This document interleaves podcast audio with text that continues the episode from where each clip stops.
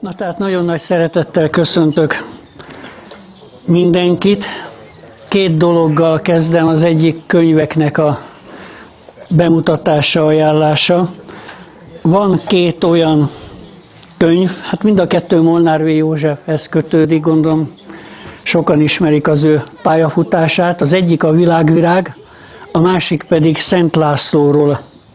Egy monumentális Gál Péterrel egyetemben egy hatalmas ívű könyvet állítottak össze, ami hát Szent Lászlóról és a magyar őshagyományról mind a mai napig, amely őshagyomány mondjuk Szent László köré szerveződik, rendeződik, ez mindig az egyik legidőtállóbb és páratlan gyűjtéseket tartalmazó könyv.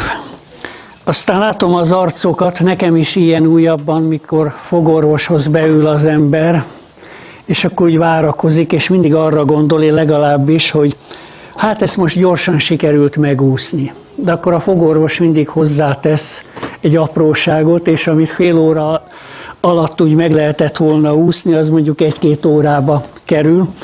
Na, én nem azt mondom, hogy ennyi lesz, de egy biztos, a téma az meglehetősen hatalmas, ugyanakkor nem tudom, hogy ki tudja, hogy mi itt most részemről a téma. Mert én sem nagyon tudom.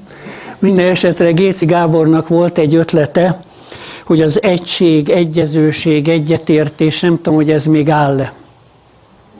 Erről szól, a, a, tehát ez a tábor alatt. Na, tehát nagyon jó, és akkor neki az volt a gondolata, hogy mi lehet a magyar történelemben az az egy-két olyan pont, ahol egységre, egyezőségre és egyetértésre szükség lenne annak érdekében, hogy az 5-ről a hatra jussunk.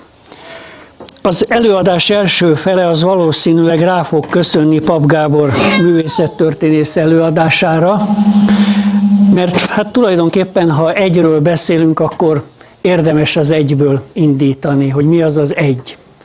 Számnévi értelemben, fölnévi értelemben, és mi az, amit az egy mondani tud nekünk, ami nem az egyformaságot fogja jelenteni, hanem egy egyetértést. Tehát egy olyan egyetértést próbálunk megkeresni, ahol nem egyformákká válunk, hiszen a természetben nincs két egyforma létező. Természetben nincs két egyforma, most ezek nagy ismert közhelyek, nincs két egyforma kavics, nincs két egyforma halpikkely.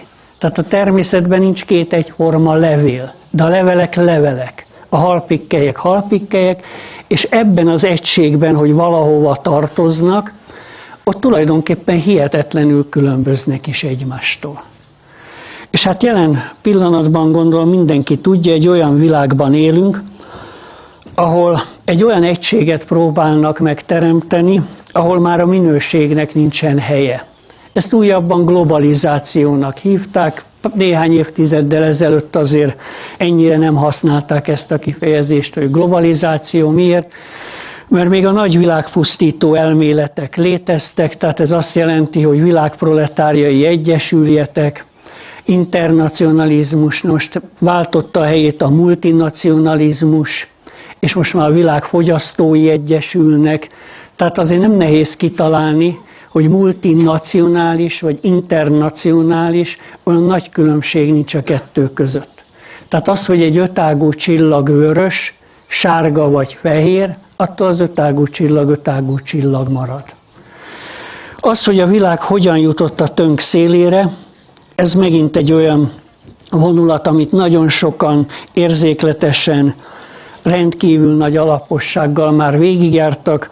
A baj az, hogy a pusztába kiáltott szó időszakát éljük. Tehát mindenki tud mindent, és mégis másfele megy a vonat. És aztán ott pattog az ember, amikor jön a jegykezelő, és kéri a jegyet, és magyarázkodunk, hogy kérem, én nem arra az állomásra akarok menni, és nem jut eszembe, hogy egyáltalán miért kellett felszállni. Tehát egyáltalán hogy lehetséges, hogy az emberiség ilyen sületlen ostobaságoknak tova minimum fél ezer esztendeje így felült. Nem mindenki, de most már gyakorlatilag azt lehet tapasztalni, hogy egyenes vágtába célirányosan végállomás felé megy ezzel a nagy lendülettel a világnak a sodrása. Tehát honnan induljunk, ha egyről beszéljünk? ez nem csak a magyar nyelvnek a sajátossága, de a magyar nyelvnek sajátossága olyannyira, hogy egy párhuzamot ismerünk, ez pedig a sumér nyelv. Tehát ha valaki keresi a sumér nyelvben Istennek a nevét, akkor meg is találja, de hogy fogja megtalálni? Úgy, hogy leírják ilyen sumér szószedetekbe, lexikon cikkekbe, hogy Isten, Esten, tehát ahogy éppen mondjuk egy sumerológus vagy asszirológus, mert sumerológia meglepő módon úgy hiányzik, tehát amit mi keresnénk Mezopotámiában, az nyilván nem az asszír korszak. Ehhez képest mindenki asszirológus. Tehát asszirológiát tanítanak, sumerológiát nem tanítanak. Tehát ez most, hogy érthető legyen, van egy gyönyörű szép tölgyfa, arról lehullik egy szárazág, és akkor a szárazágról kezdenek el beszélni, és minthogyha egy tölgyfa is mondjuk abból a szárazágból származott volna. Tehát az, hogy hogyan áll feje tetejére a világ, az élet minden területén sajnos kimutatható. Na de rövid tömörséggel egyet jelent. Tehát így, ahogy mondom, Isten, megnézzük mondjuk sumér angol szótárba, Isten jelentése egy. Na igen, ám, de a magyar nyelvben, és ez még a hivatalos etimológiai szótárakban is így van, mit jelent magyar nyelven az, hogy egy? Hát nagyon egyszerű dolgot jelent. Ha egy közkeletű kifejezésből indulunk el, akkor könnyebben érthető és kevésbé kell magyarázni. Van egy olyan szó összetétel, hogy egy és ház. Most ez maga az egyház. Most a kérdés az így hangzik, hogy mitől egyház az egyház, hogyha bármelyik településre ellátogatunk, akkor legalább két-három templommal kapásból találkozhatunk. És nem így sorszámozzák, hogy akkor ez az egyes egyház, ez a kettes ház, ez a hármas ház. Tehát egy olyan házról van szó, akiben, amiben benne lakik az egy. Hát Isten háza minden templom, minden hajlék, minden egyház. És bizony elmondják, hogy a régi magyar nyelvben az egy az jelent szentet is, jelent Istent is, és nagyon szép jelentései vannak. És ezek tényleg olyan példaértékű módon jelennek meg, és hát van egy ilyen klasszikus kérdés, ezt Pap Gábor szokta elemezni nagyon szépen és példásan, hogy mondd meg, mester, mi az egy. Tehát tulajdonképpen gondolom ismerjük, ez népmese szövegekben is benne van, ugyanakkor pedig hát ilyen leánykikérő szertartás szövegekben is ahol a teljes számsort el kell jelentés szerint mondani, és visszafelé is, és mindig újból előről el kell kezdeni.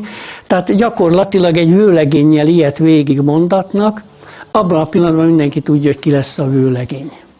Nem nagyon kell variálni. Tehát lehet tudni, hogy vagy válaszol, vagy nem válaszol, de egy az Isten, akiben fogyatkozás nincsen. Elmegyünk az én lakai unitárius templomba, hát ez is egy ilyen nagyon nagy örömöt és meglepetés szokott okozni, hát ehhez képest legalább egy évszázad óta azért lehet hivatalos úton is tudni erről a rovásírásos feliratról, de ha valaki Erdélybe elmegy, tényleg ott van. Nem csak ez a szöveg van ott rovásírással, vannak hosszabb, rövidebb szövegek, felirat így szól, egy az Isten. Na most itt merül fel alapvető kérdésként így kapásból, hogy mire gondolunk akkor, ha egy az Isten? Mert az ember mire gondol ilyenkor, hogy egy az Isten? Hát van a sok Isten, meg van az egy Isten.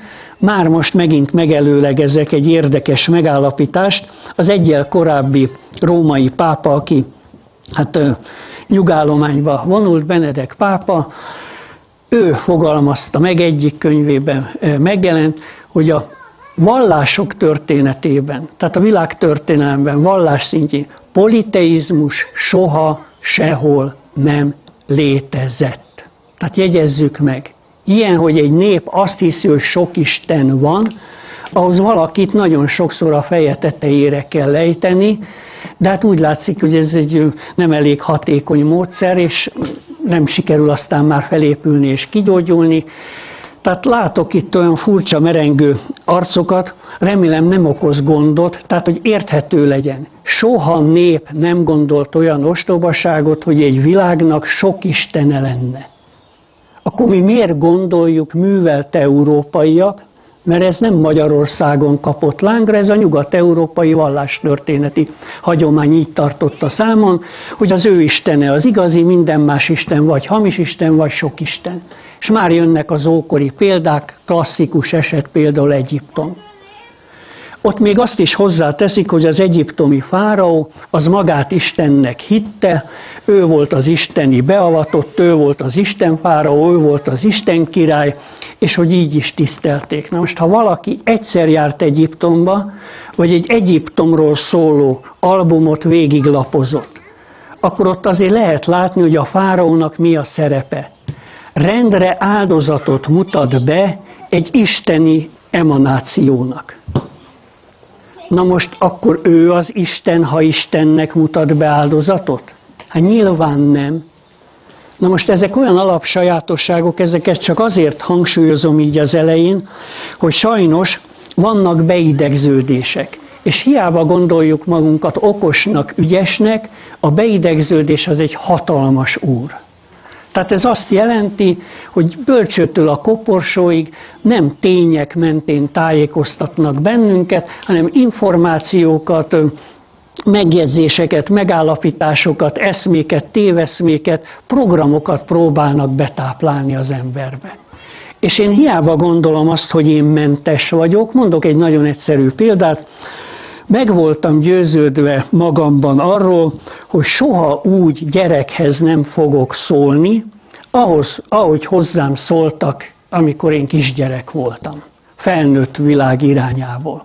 Tehát ismerjük a felnőttet, ott van a gyerek, odahajol, hogy hívnak, na jó, ez még elmegy, ha valamit kell mondani, uff, utolsó mohikán. Aztán, hány éves vagy, jársz-e iskolába, milyen tanuló vagy.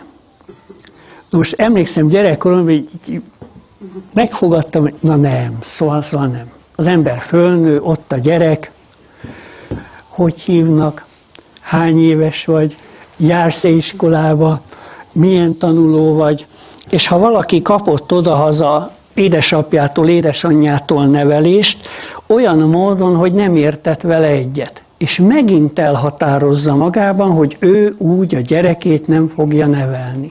Mi történik felnőtt korban? Beidegződés. És ha valaki nem figyel oda, hogy Úristen, velem is ugyanezt tették. Vagy mondok egy teljesen egyszerű esetet. Nagyon messze jártunk Ausztráliában, és hát ott ilyen jobb kormányos és egyéb közlekedési szabályok vannak. És már ott voltunk legalább két hete. És emlékszem, hogy megyünk így az országúton, és mindig azt hittem, hogy hát jönnek szembe velünk. Pedig ez két sáv.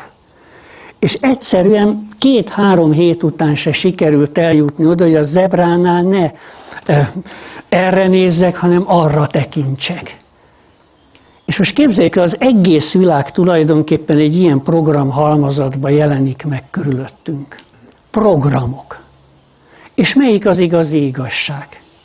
És akkor jön az egyszerű ember, nem egyszer elmondja, hogy hát volt itt, elmondták neki azt, ilyen dolgokat hallott, olyan dolgokat meséltek, elment egy másik helyre, ott teljesen más, most kinek higgyek? Most itt vannak az alapvető problémák, felnőtt embernek már nem ezt az utat kellene járni, hogy 50 éves korába tűnődik azon, hogy most akkor kinek lehet itt hinni. Hát aki nem hiszi, járjon utána. Eleve elvárnánk tőled, magamtól, mindenkitől, hogy tájékozódunk, és utána járunk dolgoknak. És volt egyszer egy nagyon szép példa, meg is mutatom, ezt annak idején a Bercsényi kollégiumban egy Pap Gábor a táblára felrajzolt egy ilyen pöttyöt. És akkor a következőt találta mondani az igazság vonatkozásában, hogy történetesen adva van az igazság. De most egy kréta tábla példával illusztrálva. Ha valaki letörli ezt a pöttyöt, a nyoma ott marad. Tehát amikor annak idején még a hetes rendszer volt az iskolában, én mindig irigyeltem azokat a heteseket, akik ön szépen le tudták mosni a táblát. Nem is tudom, hogy hogy csinálták. De egy biztos, utána mindig átszüremkedett mégis, hogy kezdett megszáradni, az, amit, amit állítólag sikerült letörölni. Tehát ott marad a nyoma. Na most hogy lehet viszont ezzel élve és ezt felismerve, hogy lehet mégis zavart okozni? Mert ez a mai kornak a sajátossága. Tele rajzolják a táblát pöttyökkel. Na most akkor melyik az igazi? Tehát adva van az internet, mindenki csodálja, bámulja. És tényleg mindent lehet jóra használni, csak egyre nem jövünk rá. Hogyha annyira jóra lehetne használni, akkor tulajdonképpen a félvak félsüket, már fél lábbal sírva lévő ember után a legújabb 5 technológiát miért dobják utána? mert már nem tart az emberiség sajnos kollektív, egységes szinten, népek, nemzetek azon a szinten, hogy végeredményben az életüket ilyen módon igazgatni tudnák, hogy meg tudnák különböztetni, hogy melyik a téves információ, és melyik az, amit tényleg el lehet fogadni. És hát, ahogy mondani szokták, sok özönvíz volt, meg tűzözön, valószínűleg, ha most lesz egy nagy özön, ezt inkább tűz irányában jelzik, hát először is az információ özönbe fogunk belefulladni. Tehát ott van minden előttünk, és mégsem látjuk. Miért nem látjuk? Mert közben minden más is ott van. És még azon tűnődök, hogy melyik lehet az igazi, már az élet sodor tovább, jön egy olyan helyzet, hogy reagálni kell. Mert egyre gyorsabb futamokba múlik és telik körülöttünk az élet. Tehát nincs idő utána járni dolgoknak. Tehát ma képzeljük el, és lehet, hogy nem egészen így van, de tulajdonképpen így van. Soha ilyen a világ történelemben nem volt, és ez nem az oktatási rendszer önmagában való hibája, hanem az, hogy nem gondolunk végig dolgokat. Ha valaki 7 éves korába elmegy iskolába, azt mondjuk kötelező érvényel, számolni lehet vele, van olyan, aki 24-25 éves korára jön ki az iskolapadból. Na most tudjuk, hogy ez mit jelent az agynak? Van arról fogalmunk? Elmegy az élet. Tehát nem fölnő, nem belenő egy mindenségbe úgy, hogy megismeri, hanem információ, információ, információ, információ, és olyan, hogy ösztönösen jobboldali agyféltekét működtetve, ösztönösen ráérezni, teremtő jelleggel kitapogatni, a világ folyását. Erre nincsen lehetőség. Miért? Mert be kell állítani az órát, hogy hány órakor kelek fel. Felkelek, lemegyek az utcára, nézem, hogy melyik járat jön, bemegyek, és észre se veszi az ember, egyébként ezt agykutatók már a 70-es, 80-as években megfogalmazták, sajnos van egy probléma. Született a Földön egy új állatfajta. Ezt az állatfajtát bal agyféltekés embernek nevezik. Tehát racionalitás, racionalitás, racionalitás. Hát akinek volt már eltörve kezelába egyemása. És képzeljük el, hogy két hétig, három hétig van lekötve. Utána úgy elsorvad, vagyis ennyi idő alatt már, hogy újra kell tornáztatni. Na most képzeljük el azt a gondolati szervünket, amit tulajdonképpen a nap 24 óráján belül, ha egy-két másodperce a véletlenül észreveszünk. Miért? Mert mindent racionális úton kell igazgatni és utána járni dolgoknak. Na mire felnő egy ember, igazi tapasztalata már nincs. Szokásai lesznek, beidegződései.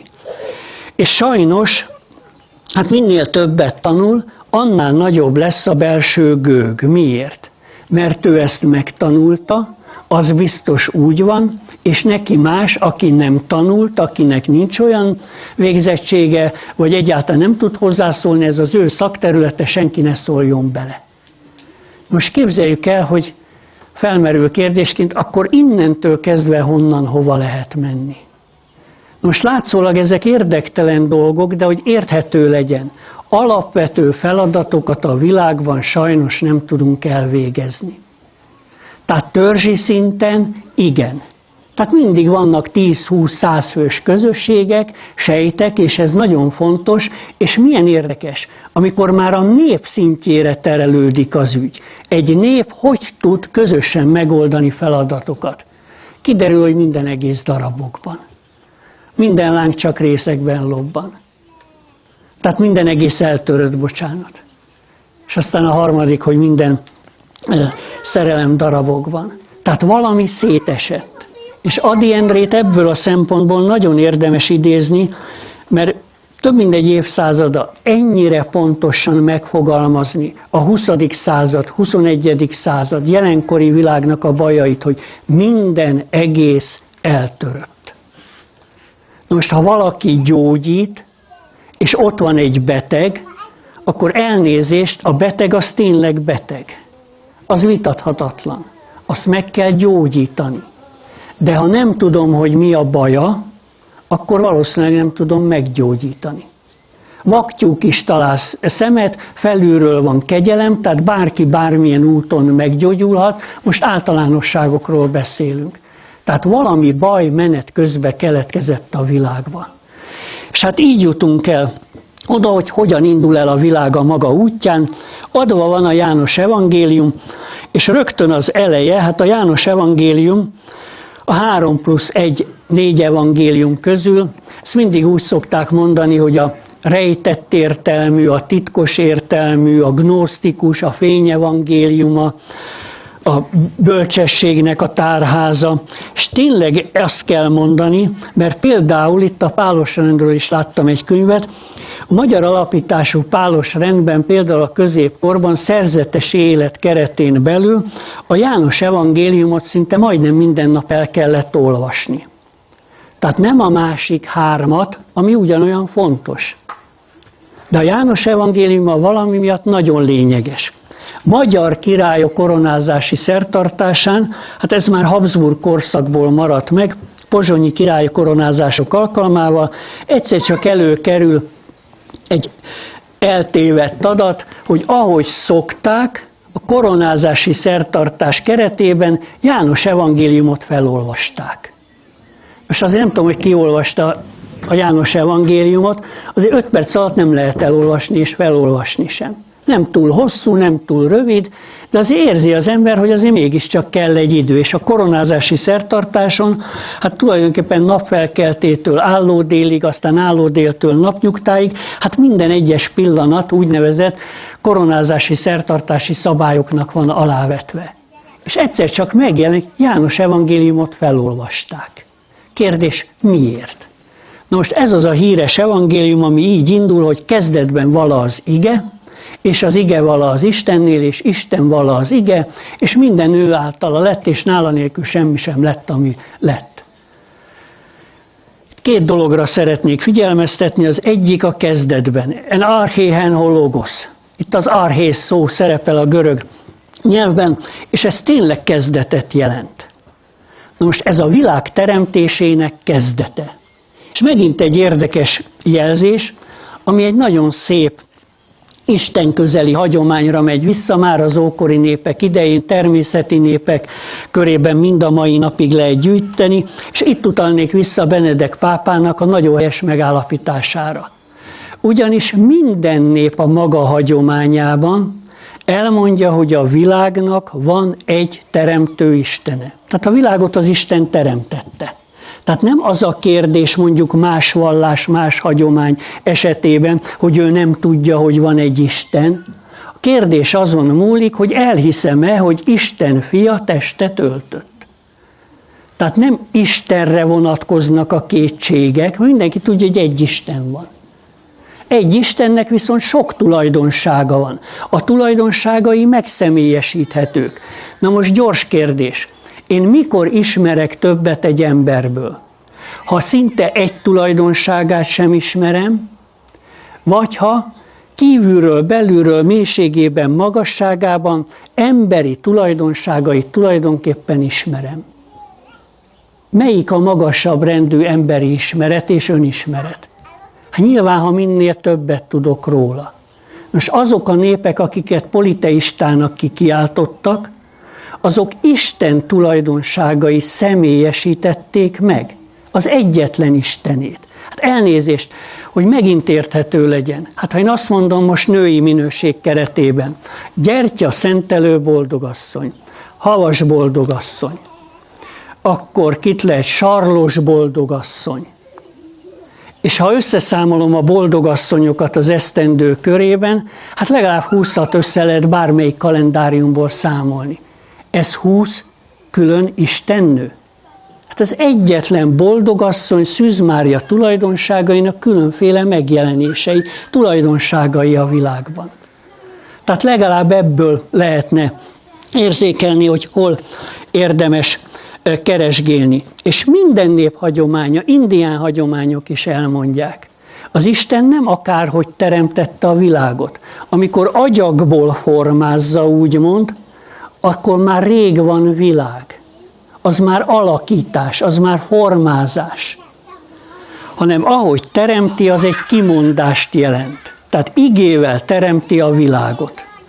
És például ha Egyiptom, mert ez nagyon ismert. Ha így fordítanak szövegeket, hogy Ámon Ré vagy Ámon, hát Ámon és a menny és az Ámen, hogy miben különbözik egymástól, déloszi mélybúvárnak kell lennie, hogy érzékeljük, hát ez ugyanazok a nyelvi minőségek. Csak magyarul mi kapásból rá tudunk érezni az ízére. Miért baj ez? Na de ez a legkevesebb, hogy ez baj lenne, szóval teremtette a világot. Aztán van még egy változat, most ne ijedjünk meg. Hát hogy lehet ezt szépen mondani? Hát amikor van egy olyan gyerek, aki nagyon hasonlít az apjára vagy az anyjára, mit szoktak ilyenkor mondani? Kiköpött apja mondjuk. Hogy a női nemet most kihagyjuk. Ne az anyják vigyék el ennek a kiköpöttségnek. Most lehet érezni, hát nem arról van szó, hogy kiköpött, mert ebből nem lesz semmi, hanem az, hogy ez az igével való teremtésnek nemzés szintjén való, hogy úgy mondjam, megnyilatkozása. És újra jelzem, akár azték az a hagyomány, akár miszték, akár inka, akár dakota, akár egyiptomi, akár indiai, mit fog mondani? Egy teremtő teremtette a világot úgy, hogy mondta, hogy legyen világ. Tehát igével teremti a világot. Pont. Na igen ám, de hogyha elindítjuk az igét az úton, kezdetben vala az ige, és az ige vala Istennél, és Isten vala az ige, akkor a görög nyelvű szövegben az igét a logosz, hogy úgy mondjam, szó és fogalom nem helyettesíti, hanem az szerepel. Na most voltak olyan vallástörténészek, hogy a súlyát érezzük.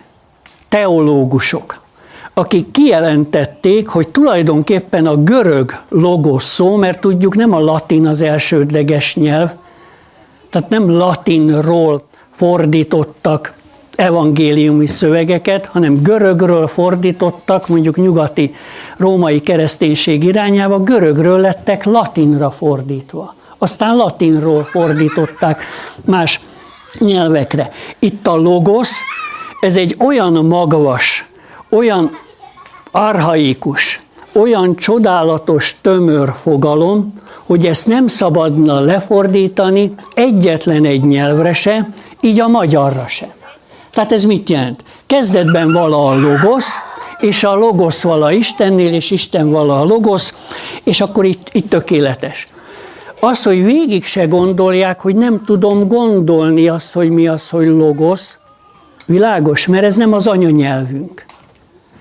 És a logosz se többet, se kevesebbet nem jelent, mint mondjuk gondolatot, észjárást. Maradjunk a gondolatnál. Na most nézzük meg, hogy a magyar ige szó mit tud. Tehát mi a teherbíró képessége. Magyar nyelvben az ige, és hát gondolom itt már terítékre került, vagy ha nem, akkor akik jönnek, majd még hangsúlyozzák. Tehát minden szónak van egy szikla szilárd csontváz rendszer, ez a mással hangzó világa. És van egy ilyen lelkesítő jelentést bevívő fuvallat, ez a húsa tulajdonképpen, ez a magánhangzóknak a világa. Na most egy nyelv, ha a magánhangzó bázisát komolyan tekinti, de a mással hangzó készletét megőrzi, akkor mi egy nyelv fennmaradásának a legnagyobb titka? A legnagyobb titok az, hogy a mással hangzó készletét egy fogalmon belül megőrizte, vagy nem őrizte meg. Miért? Azért, mert még a mással hangzókból még ezerféle jelentés réteg kigazdálkodható. De a mással hangzó is kategórikusan megváltozik, akkor arra a szóra már nem lehet ráismerni. Tehát rövid tömörséggel William Shakespeare eredeti angol nyelven írt drámáit jelen pillanatban melyik londoni kávéház felszolgálója tudja eredetiben olvasni és érteni. Mindenre van példa, lehet, hogy lesz egy. Tehát színházba, színpadra, ha fölviszik, és ez 1500-as évek, hogy érthető legyen. Gyakorlatilag ki kell írni a szövegeket, mert már senki nem érti. Balasi Bálintot mi tökéletesen értjük. Van még egy probléma, Ómagyar Mária síralmat is. És nincs olyan nyelvész, aki nem mondaná el, hogy a magyar nyelv alapnyelv. Csak nem teszik hozzá, hogy mit jelent az, hogyha egy nyelv alapnyelv, és mit jelent az, hogyha származéknyelv. Európa legtöbb népének a nyelve, és ez nem értékítélet, nem lebecsülés, csak hogy elhelyezzünk dolgokat a világban. Származék nyelvek. Tehát a francia nem alapnyelv, új latin nyelv. A spanyol nem alapnyelv, új latin nyelv. Az olasz nem alapnyelv, új latin nyelv. A germán nyelvekre gyakorlatilag ugyanez vonatkozik. Középkori németet senki nem tudna megérteni jelen pillanatban. Mi meg tudjuk érteni. Tehát ezek a döbbenetes tételek. Ez azt jelenti, hogy a magyar nyelv születése, hát elnézés, nem a népek kohójának egyik kicsapódott szikrájából keletkezett, hanem úgy tűnik, hogy egy még magasabb, még mélyebb rétegből származik. És ezen nem derülni kéne, hát nyilván nem itt, de ismerjük ezeket a ócsárló szövegeket, hogy na már az Isten is magyarul beszélt, meg már minden nyelvet összehasonlítottak a magyarra, már te is magyarkodsz. Messze nem erről van szó, hanem minél régebbi két nyelv, annál közelebb van a nyelvek ősforrásához. Tehát ha a magyar nyelv ősi nyelv, akkor ez mit jelent? Ez azt fogja jelenteni, hogy tulajdonképpen a nyelvek, hát mivel ősi, sokféle állapotát tudja visszatükrözni és visszaadni. Na most a módszer, ami nagyon tanulságos, és például oktatási rendszerben nyugodtan nyelvtantanárok már általános iskolába, sőt óvodába elkezdhetnék bevinni. Miért? Mert a gyerek lelkéből fakad. Mert ha odáig eljutunk, ahova tényleg el lehetett jutni, mi tanultuk ekkora gyerekek voltunk talán, hogy magyar nyelvben csak itt megállt mindig a tudomány. Hogy figyeljük meg, hogy a hűl, a háló, a hála, a halál, hát a hullát azért nem mondták mégis gyerekek, tehát tulajdonképpen ez, ez, ezek mennyire összetartozó fogalmak. És utána nem volt folytatás. Elnézést, tele vagyunk ilyen szavakkal és ezek nem hangulatokat festenek elnézést. Hát a halál elnézést az nem egy hangulat. A hála az nem egy hangulat. Az egyik az egy végállapot, a másik pedig az, hogy hát azért hálát is illik időnként adni azért, hogy létezik az ember. Aztán ilyen egyszerű tolbamondási tételek, hogy a hal is hal a vízben. Nem tudom, hogy hallottunk-e annak idején ilyen ö, dolgokat.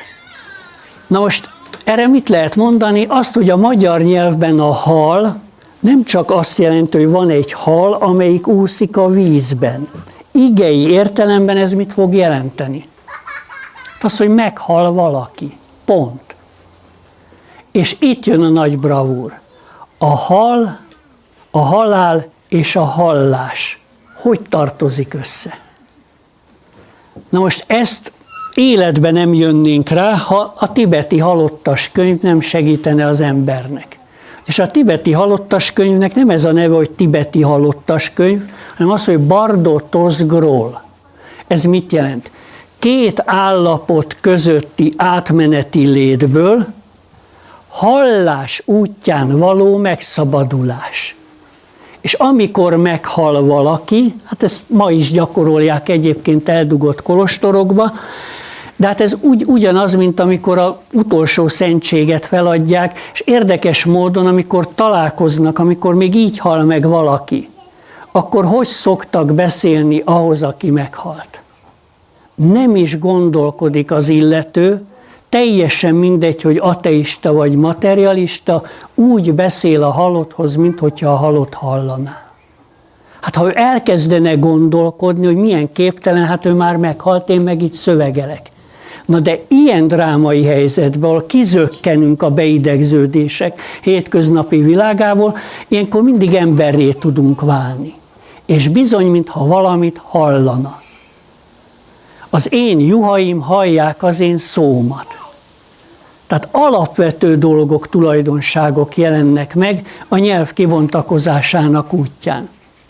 És hát adva van az ige, van egy köhögős mással hangzó kategóriánk, ez a híres KHGG mással hangzó kategória, miért nevezik köhögősnek? Nem fogjuk elhinni. KHGG, mit csinálok? Köhögök.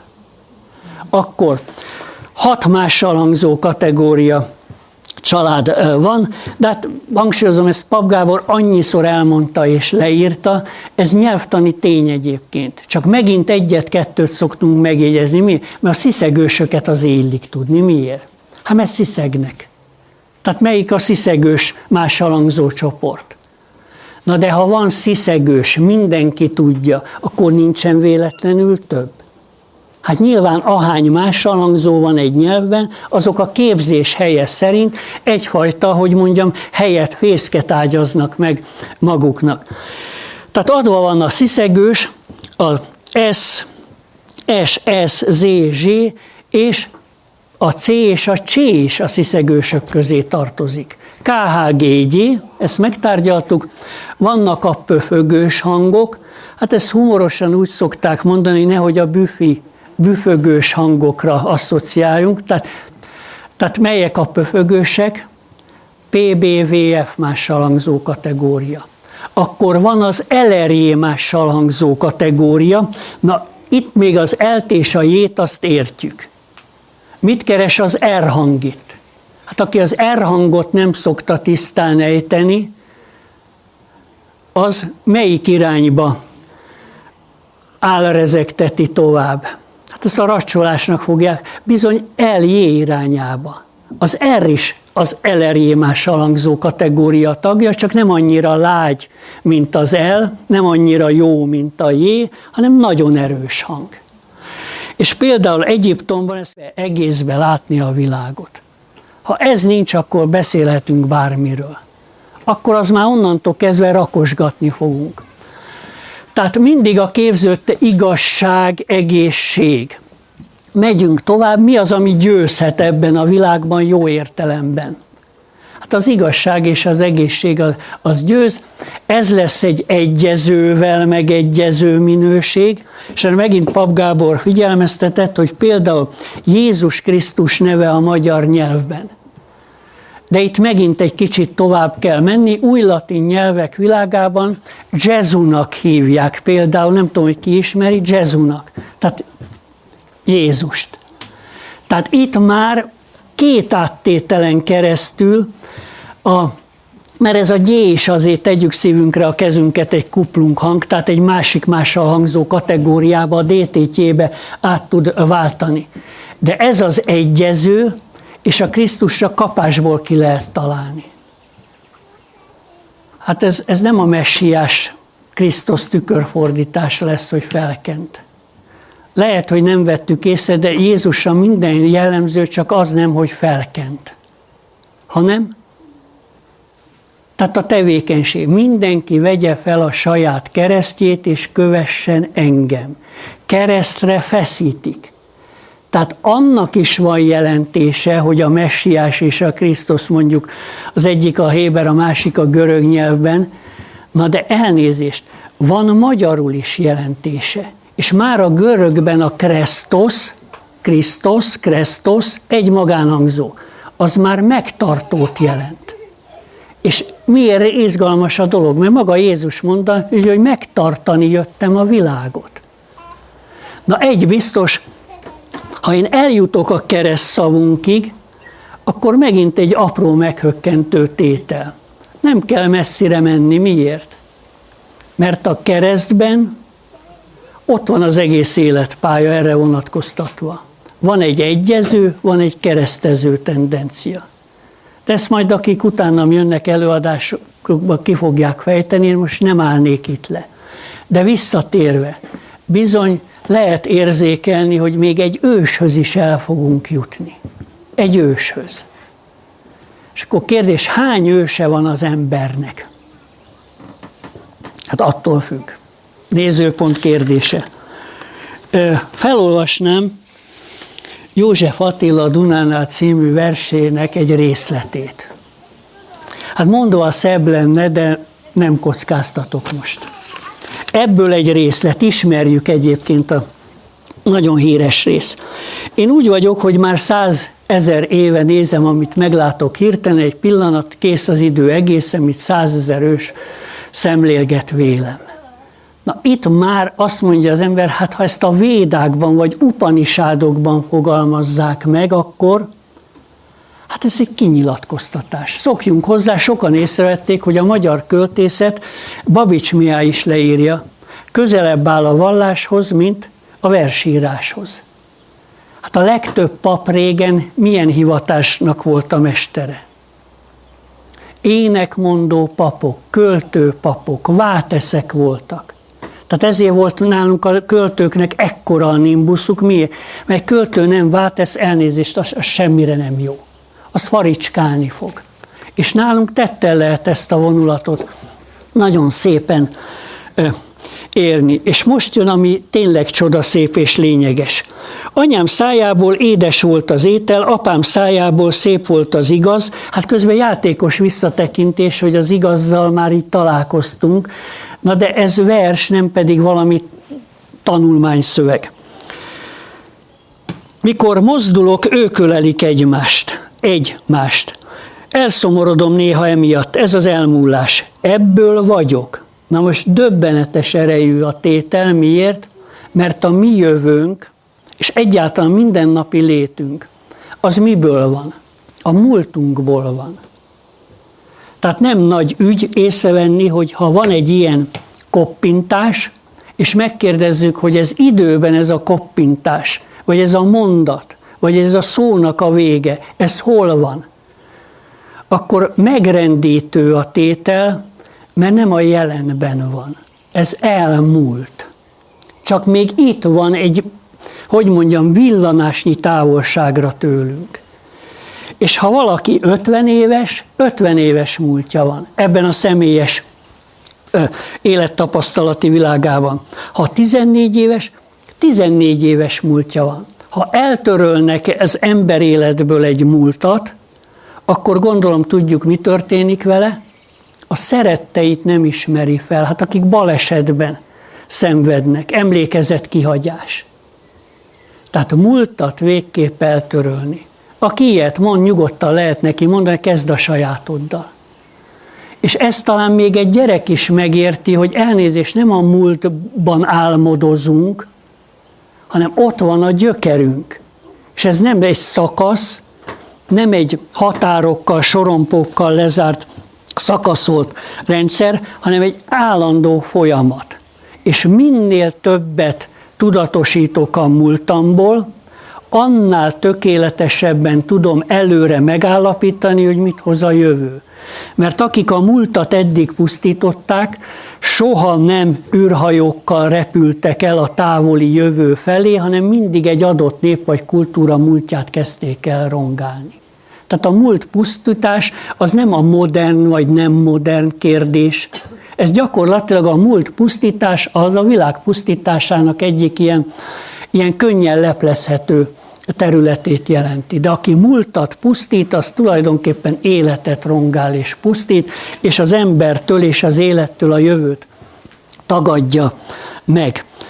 Na de tovább szaladva, és ez tényleg így van egyébként, hát gondolom vissza tudunk rá emlékezni, hogy szüleink, nagyszüleink hányszor mondták azt, hogy meglást, ha majd nem leszünk. Megszólítanak. Én visszaemlékezve hányszor mondta a nagyapám vagy a nagyanyám, nem is értettem. Hát meglásd, mi már akkor nem leszünk. De majd meglásd akkor. Megszólítanak. Megszólítanak, mert ők én vagyok már. Gyengelétemre így vagyok erős. Ki emlékszem, hogy több vagyok a soknál, mert az ős sejtig vagyok minden ős. Az ős vagyok, amely sokasodni foszlik. Apám s anyámmá válok boldogon. S apám anyám maga is ketté oszlik, és én lelkes egyé így szaporodom. Most megmondom őszintén, ennél pontosabban, lélekhez szólóbban, hát nem sokan fogalmazták meg ezt a jelenséget, hogy kik vagyunk mi tulajdonképpen. Hogy a sok hogy áll bennem össze egy életben egyé, és százezer ő szemlélgeti vélem, amit meglátok hirtelen. És ezt nem olvastam fel, de ő elmondja, ők fogják a ceruzámat, én érzem őket és emlékezem. Tehát mit mond József Attila? Nem én írom a verset, hanem ezt ők üzenik. És az megint közhelyszerű megállapítás, hogyha valaki hetedíziglen vissza tudna menni az ősei világába, akkor hát egy kis település már be lenne népesítve. Vagyis nem csak édesapánk van és édesanyánk, hanem a nagyszülőkön keresztül, most képzeljük el, már hányat neveztünk meg, és a nagyszüleinknek egyesével ugyanúgy vannak szüleik és nagyszüleik. Ezért egy nép, ha népről lehet beszélni, azért tartoznak össze, mert tulajdonképpen hát egy családnak a tagjai. Akár tudnak róla, akár nem. Magyar nyelvben a nemzet, ami a, nem azt mondom, hogy a krémjét jelenti a népnek, mert a nép is gyönyörű fogalom, de lehet érzékelni, hogy a nemzet nem is fölötte volt, hanem mint hogy a gerincoszlopát jelentette volna mindig is a népnek. Hát ha én azt mondom magyarul, hogy nemzet, itt egy nemiség jelenik meg, és egy nagyon egyszerű fogalom. Nemzet. Tehát tudom, hogy ki, kit nemzet.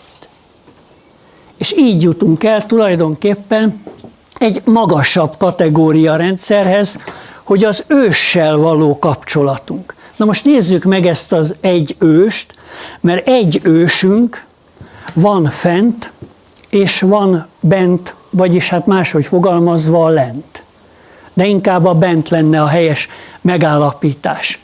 Hát aki fönt van ősként, ezt ki lehet találni, ez ki lesz. Hát a nevében az első szótagban ez az S hang benne van. Ő az őstény, ő az őstan, ő az Isten.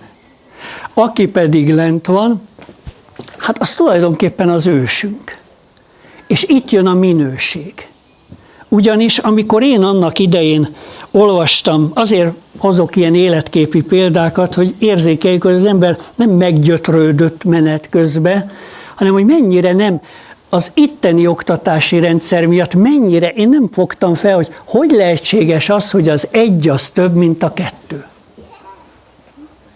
Nem tudom, ismerjük-e. Tehát ami sok, az nem több az egynél, hanem minél több, annál kevesebb. Miért? Mert egyből egy van. A sokból meg sok van, és az egyből lesz a kettő. Abból lesz a három.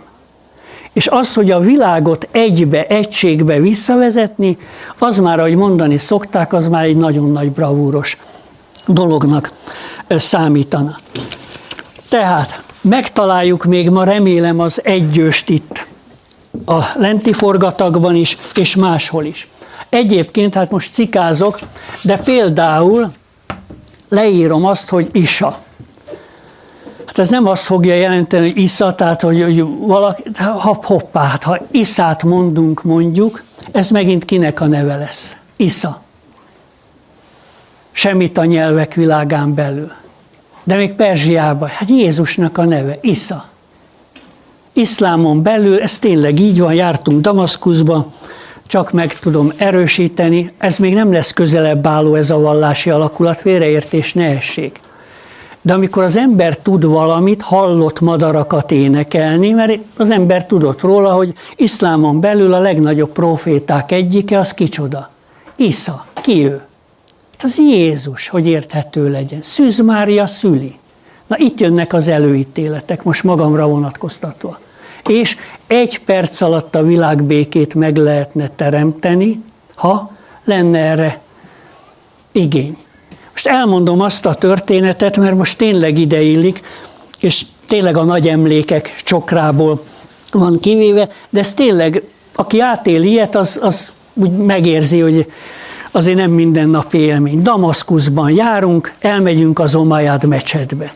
És van három hatalmas, nem is hatalmas, mint egy rakéta. Hát ezek a minaretek így néznek ki. Hogy hogy döfködik az eget, az egy külön kérdés.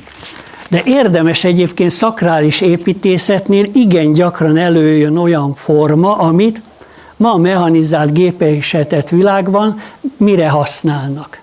Hát lehet érezni, hogy nyilván ott valamit felfele fognak sugározni. Építészeti alapformákról van szó. És elmondja, aki velünk volt, validnak hívták, hogy hát az a legmagasabb torony az Iszának van, Iszatornya, minaret. És hát azért voltak nálunk, ott volt Pap Gábor is egyébként, hát voltak jó hallású emberek, és azért tudták, hogy Issa az Jézus.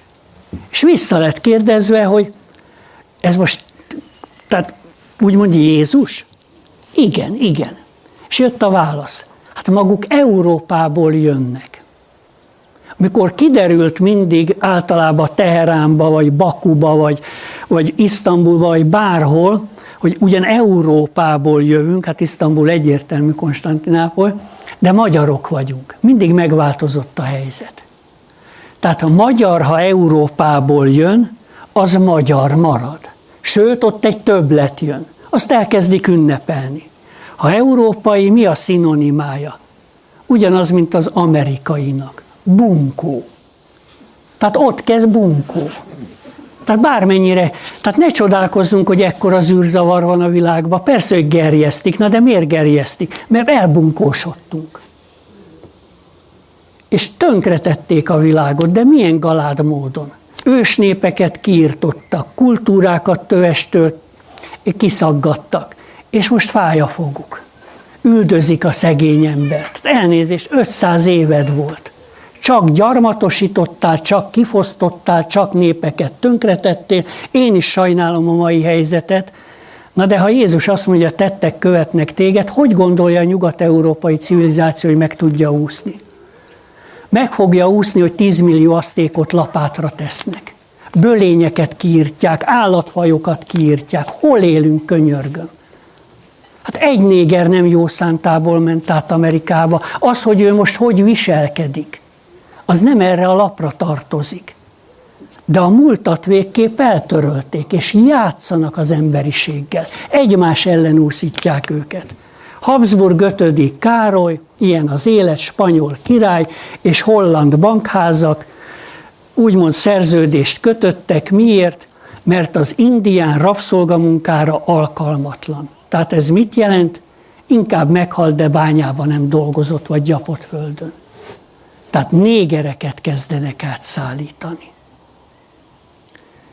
És ilyen még nem volt egyébként, hogy Londonba kikötött volna az ókorba, vagy a középkorba egy délkelet-ázsiai hajó, ott összefogják a lakosságot, és elviszik rabszolgának ültetvényekre. Tehát mi ez az iszonyat, ami Mátyás király halála után a világban elkezdődött? Ezen kéne tűnődni és egyik nép sem hajlandó ezen eltűnődni. Hát 1789 nagy francia forradalom, mitől nagy, fene tudja, egy biztos a Bastille-ba, ez tényleg így van, egy kezemen meg tudom számolni, annyi fogoly sem volt. Egy évvel a forradalom után Franciaország börtönei tele vannak politikai foglyokkal. És amikor már nincs két Párizsban lefejezni, Robespierre mondjuk, akkor Robespierre-t fejezik le. Vagy Maráta a fürdőkádban végzik ki. Hát terror volt a becsületes neve. Nem nagy francia forradalom, terror. Terror, terror hátán. és elhintik a világba. Aztán mondani szokták ilyen anekdótákba, ismerjük, hogy, hogy a fagylalt mit tud. Hát igen, igen, a te tetteit követnek téged. És rendet lehetne a világban tenni, hogyha az embereknek a saját múltjukat népeknek visszaadnák.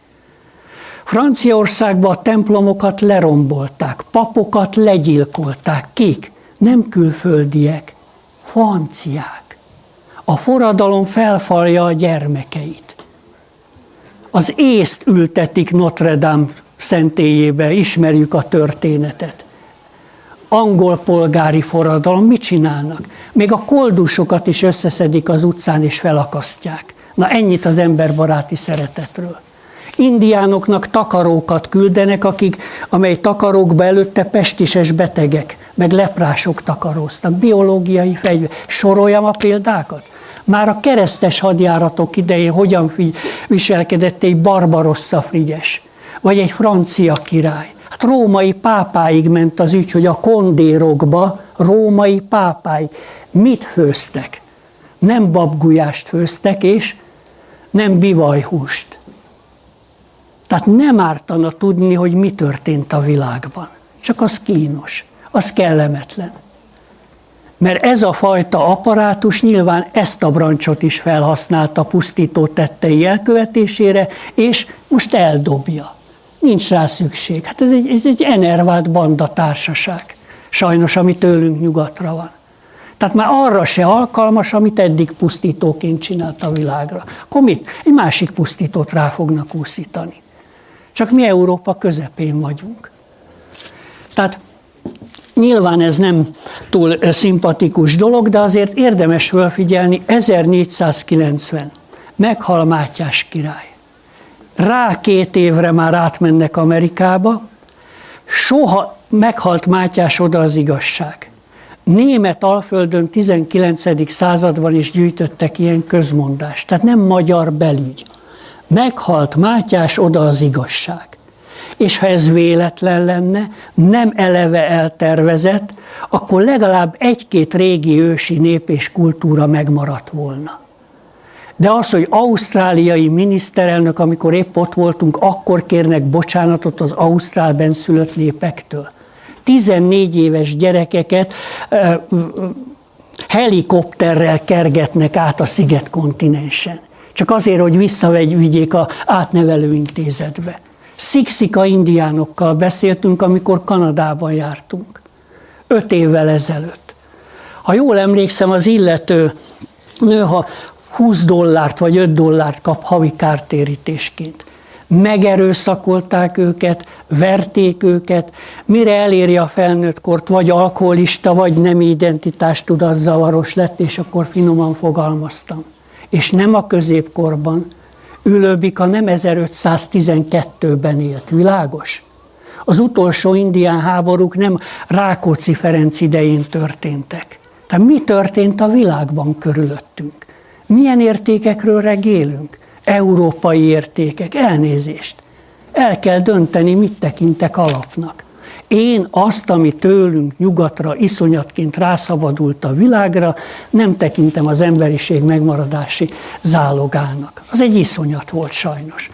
Na de már nagyon, hogy úgy mondjam, hát sajnos bele feledkeztünk az isába, visszatérek ide, jó? Az isa. Tehát tulajdonképpen ez például szanszkrit nyelvben azt jelenti, hogy Isten, vagy azt jelenti, hogy Úr. Tehát érezni lehet, hogy itt olyan nyelvi adottságok vannak, amivel mi nagyon messzire el tudunk menni. Tehát minél mélyebbek egy nyelvnek a gyökerei, hát annál fennköltebb tartományokra fogunk rá érezni és csodálni.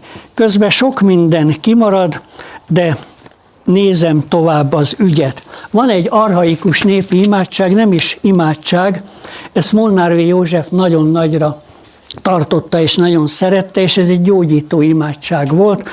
Miért? Mert a világ kezdetétől indította, de érdekes módon nem teremtőként, hanem szülőként. Na most szülni férfi nem minden esetben tud. Tehát érezni lehet, hogy, hogy most a másik irányból indulunk el. Ég szülte földet, föld szülte fát, fa szülte ágát, és emlékezzünk az ég. És hát itt már ágat is beírhatnám adott esetben.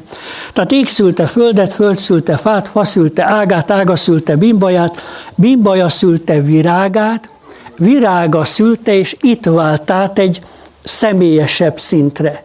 Szent Annát.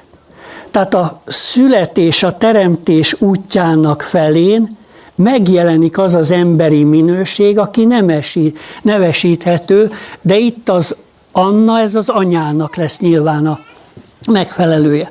Szent Anna szülte Szűz Máriát, Szűz Mária szülte Szent Fiát, Úr Jézus Krisztust, a világ megváltóját. Nem fogjuk elhinni, ilyen tömören, velősen imádságot azért nem mindig imádkoznak.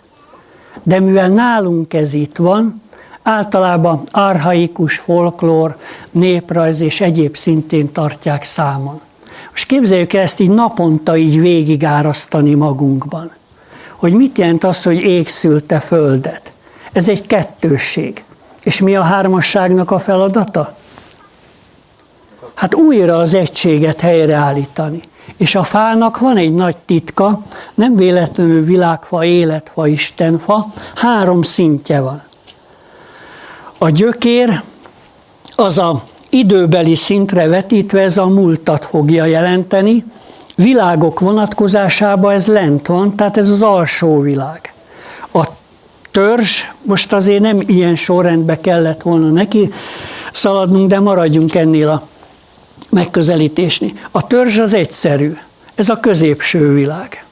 És a fának a koronája, az pedig, hát felfele megy, ez a felső világ, ez a korona, ez a, ez a lombozat. Na most a legősibb világkép, és ez tényleg így van, három szintű.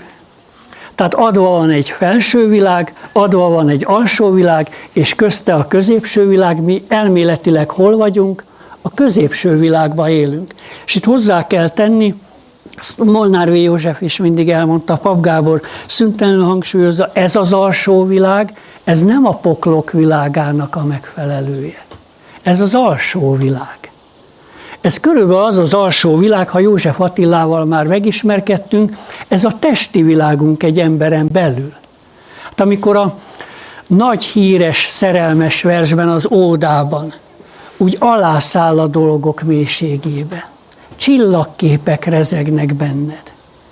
Na most nem is tudjuk, hogy belül mi van bennünk.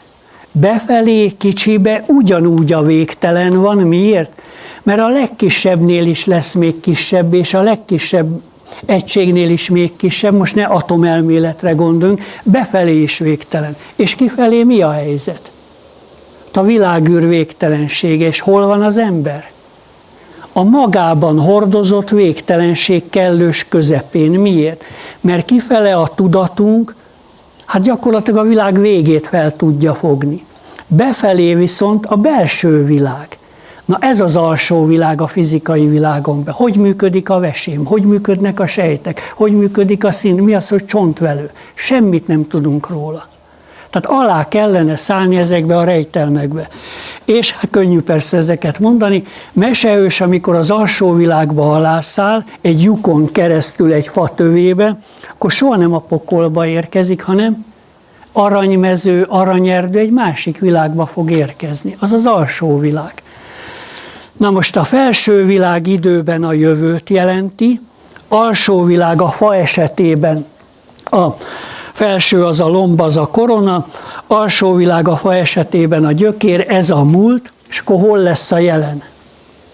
A törzsnél, a középső világnál van a jelen. Tehát ezt a hármat kell nekünk tulajdonképpen mindig egybe látni, és egybe tartani, és egybe fogni már, amennyire ez lehetséges lenne. Akkor még egy nagyon gyors tétel, mert gyógyításhoz nem sokat segít hozzá, de mindig lebegjen a szemünk előtt, hogy az egészség és az igazság. Most a ember sokféle úton, módon tud megbetegedni. Véletlen mindig ki van zárva. Van, amikor azért betegszik meg, mert megbetegedett. Van, amikor azért betegszik meg, mert beteg lett, és akkor valahogy szebben kéne fogalmazni, tehát valamikor büntetik. De saját magunk büntetjük ilyenkor saját magunkat.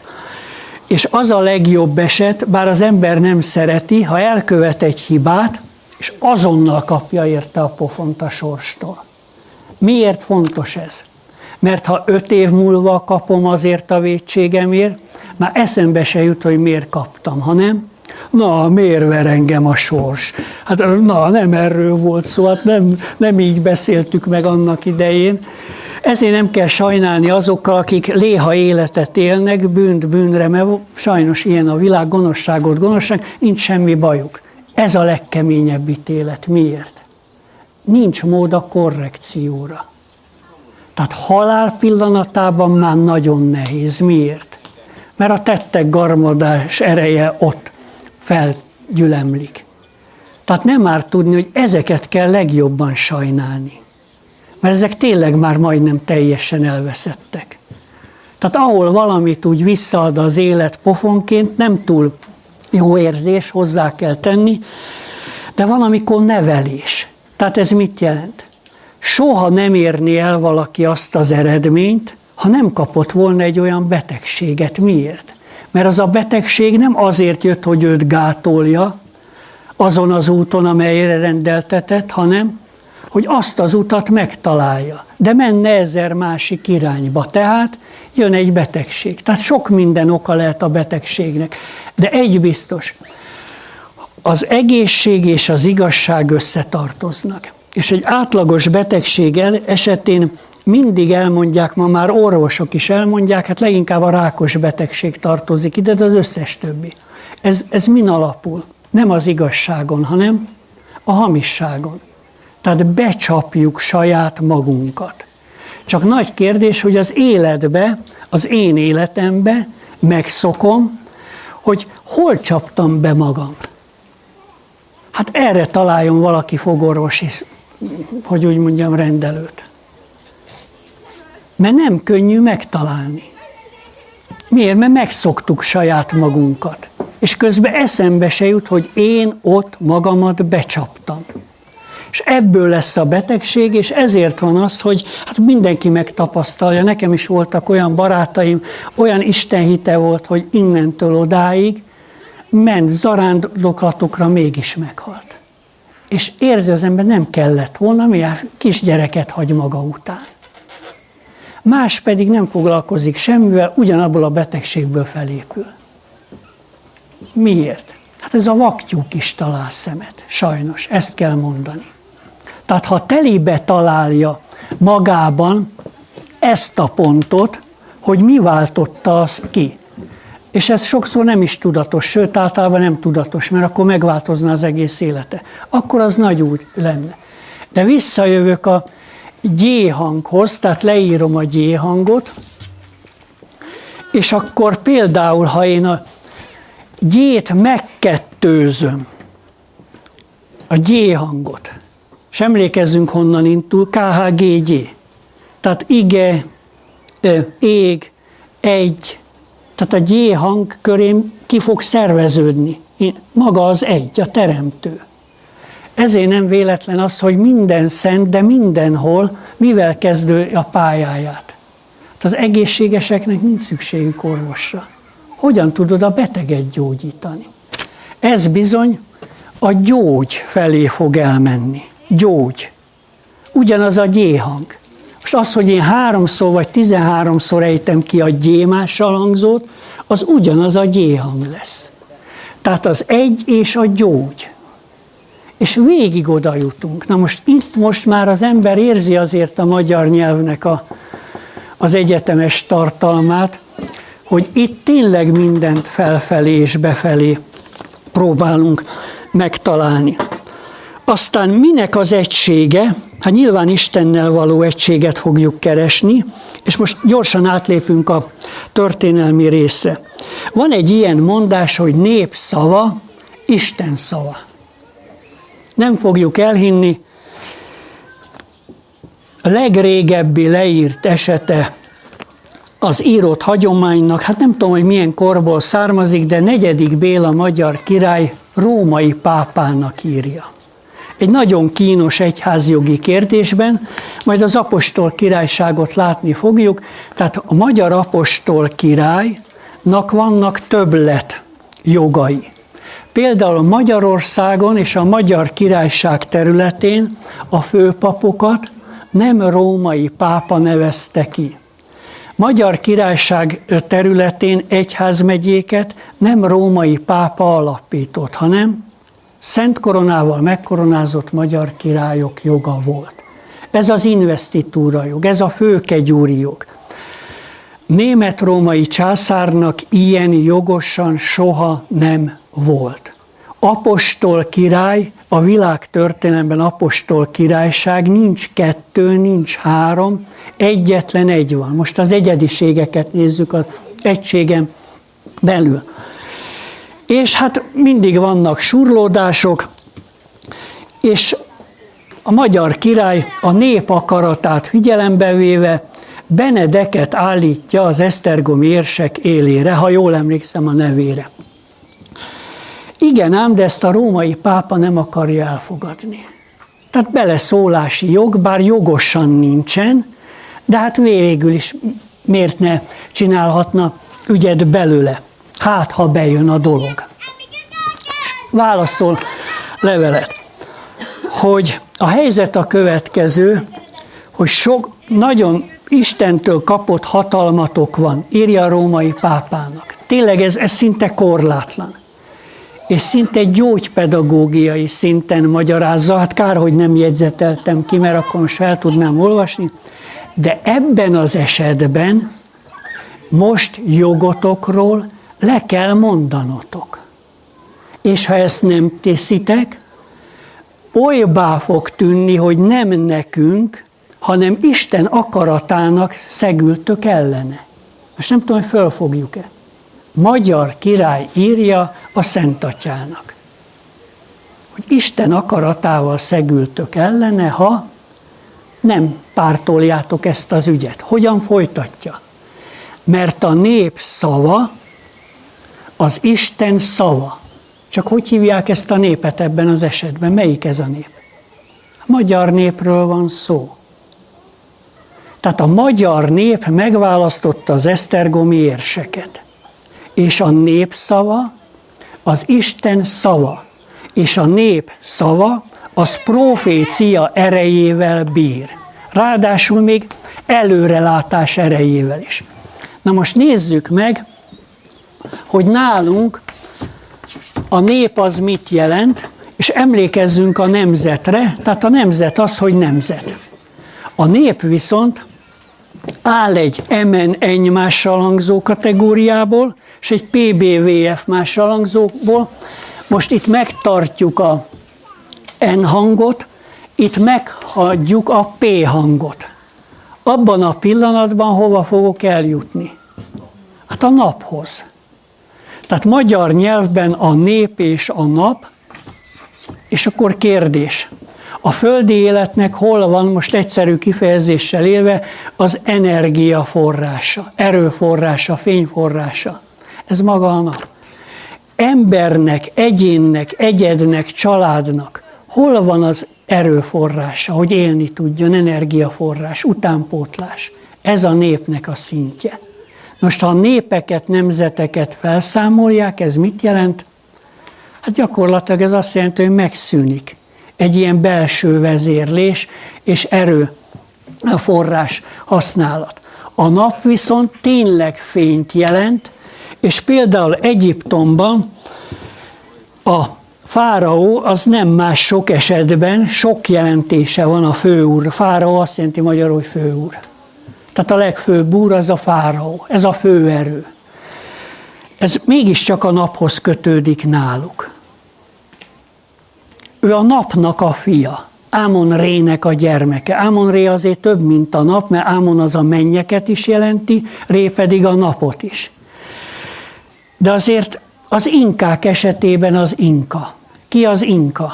Ez nem a nép, ez az uralkodó. Ő a napnak a fia. Na most itt szeretném, hogyha észrevennénk azt, hogy micsoda irdatlan többlettel rendelkezünk megint. Miért? Nálunk nem az uralkodó a napnak a gyermeke, hanem az egész nép. Tehát ide jutottunk. És ha ezt nem érzékeljük, akkor én vagyok az út, az igazság és az élet, világvilágossága, és hát a fényhez pedig tulajdonságként, ahogy megint Pap Gábort idézem, bizony tulajdonságai vannak a fénynek, amik nem csak fizikai szintű tulajdonságok. Ez a szeretet, a jóság és az ingyen kegyelem.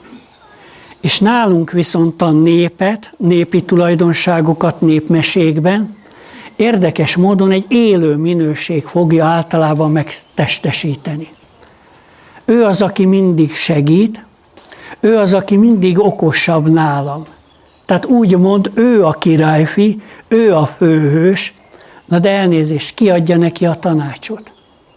Ki viszi el oda, ahol meg lehet oldani a problémát? Na ez a táltos ló. Tehát ez maga a ló. Magyar nyelven pedig megint, ha elerjé mással hangzó kategória, nézzük meg, a lóhoz mi az, ami köríthető nálunk? Hát ez maga az élő minőség. Nem csak azt jelenti, hogy lovakat tartunk, lovas nép, hanem ennek vannak többletvonzata is, de ígérem, még ezzel foglalkozni fogunk. Aztán egységnek a vonatkozása, tehát kérdés, hogy minek az egységét keressük, ha egyedek vagyunk, egyedi szinten. Tehát mi az, ami bennem ugyanúgy megvan, ami a nagy mindenségben. Hát ez egy analógia elfként fogalmazták meg, egy lényegű bennünk valami a világgal. Ez a makrokozmosz és a mikrokozmosz egy lényegűsége. Tehát minden ember egy kis kozmosz vagy egy kis mindenség. És ez nem egyszerűen kitalálás, miért? Mert rendkívül ősi képzetkörről van szó. Hát például a szív nagyon egyszerű, ha bolygórendszerben tájékozódunk. Melyik égi testnek az indiánok is naptáncnak hívják? Na igen ám, de mit áldoznak? kicsit délebre, ott komolyan fel is nyitották a melkasát az áldozati személynek, és a szívét fölmutatják. Tehát tulajdonképpen ami nálunk itt a szív, az az égbolton, ontja, árasztja az erőt, az energiát, a világosságot, az életet, tehát mindent, ami, ami fontos. Tehát szervek ilyen módon kapcsolódnak kicsiben és a nagyban egymáshoz. És akkor a győzelemhez azért visszatérnék, mert nem szeretném kihagyni, jelenések könyve. Mert ha van egy világteremtése indulásunk, kérdés, hogy mi van a világ végén? Cserben vagyunk hagyva, mert elhagyatnak akkor mindenek, ahogy Pilinszki János fogalmaz, vagy van lehetőségünk. Na most óriási a felelősség, nem is gondoljuk végig. Ha e nemzet a miénk elhagyja magát, akkor nem csak magát hagyta el, hanem az egész emberiséget. És ezért van ez az elképesztő nyomás a magyarságon, nem tegnap előtt óta.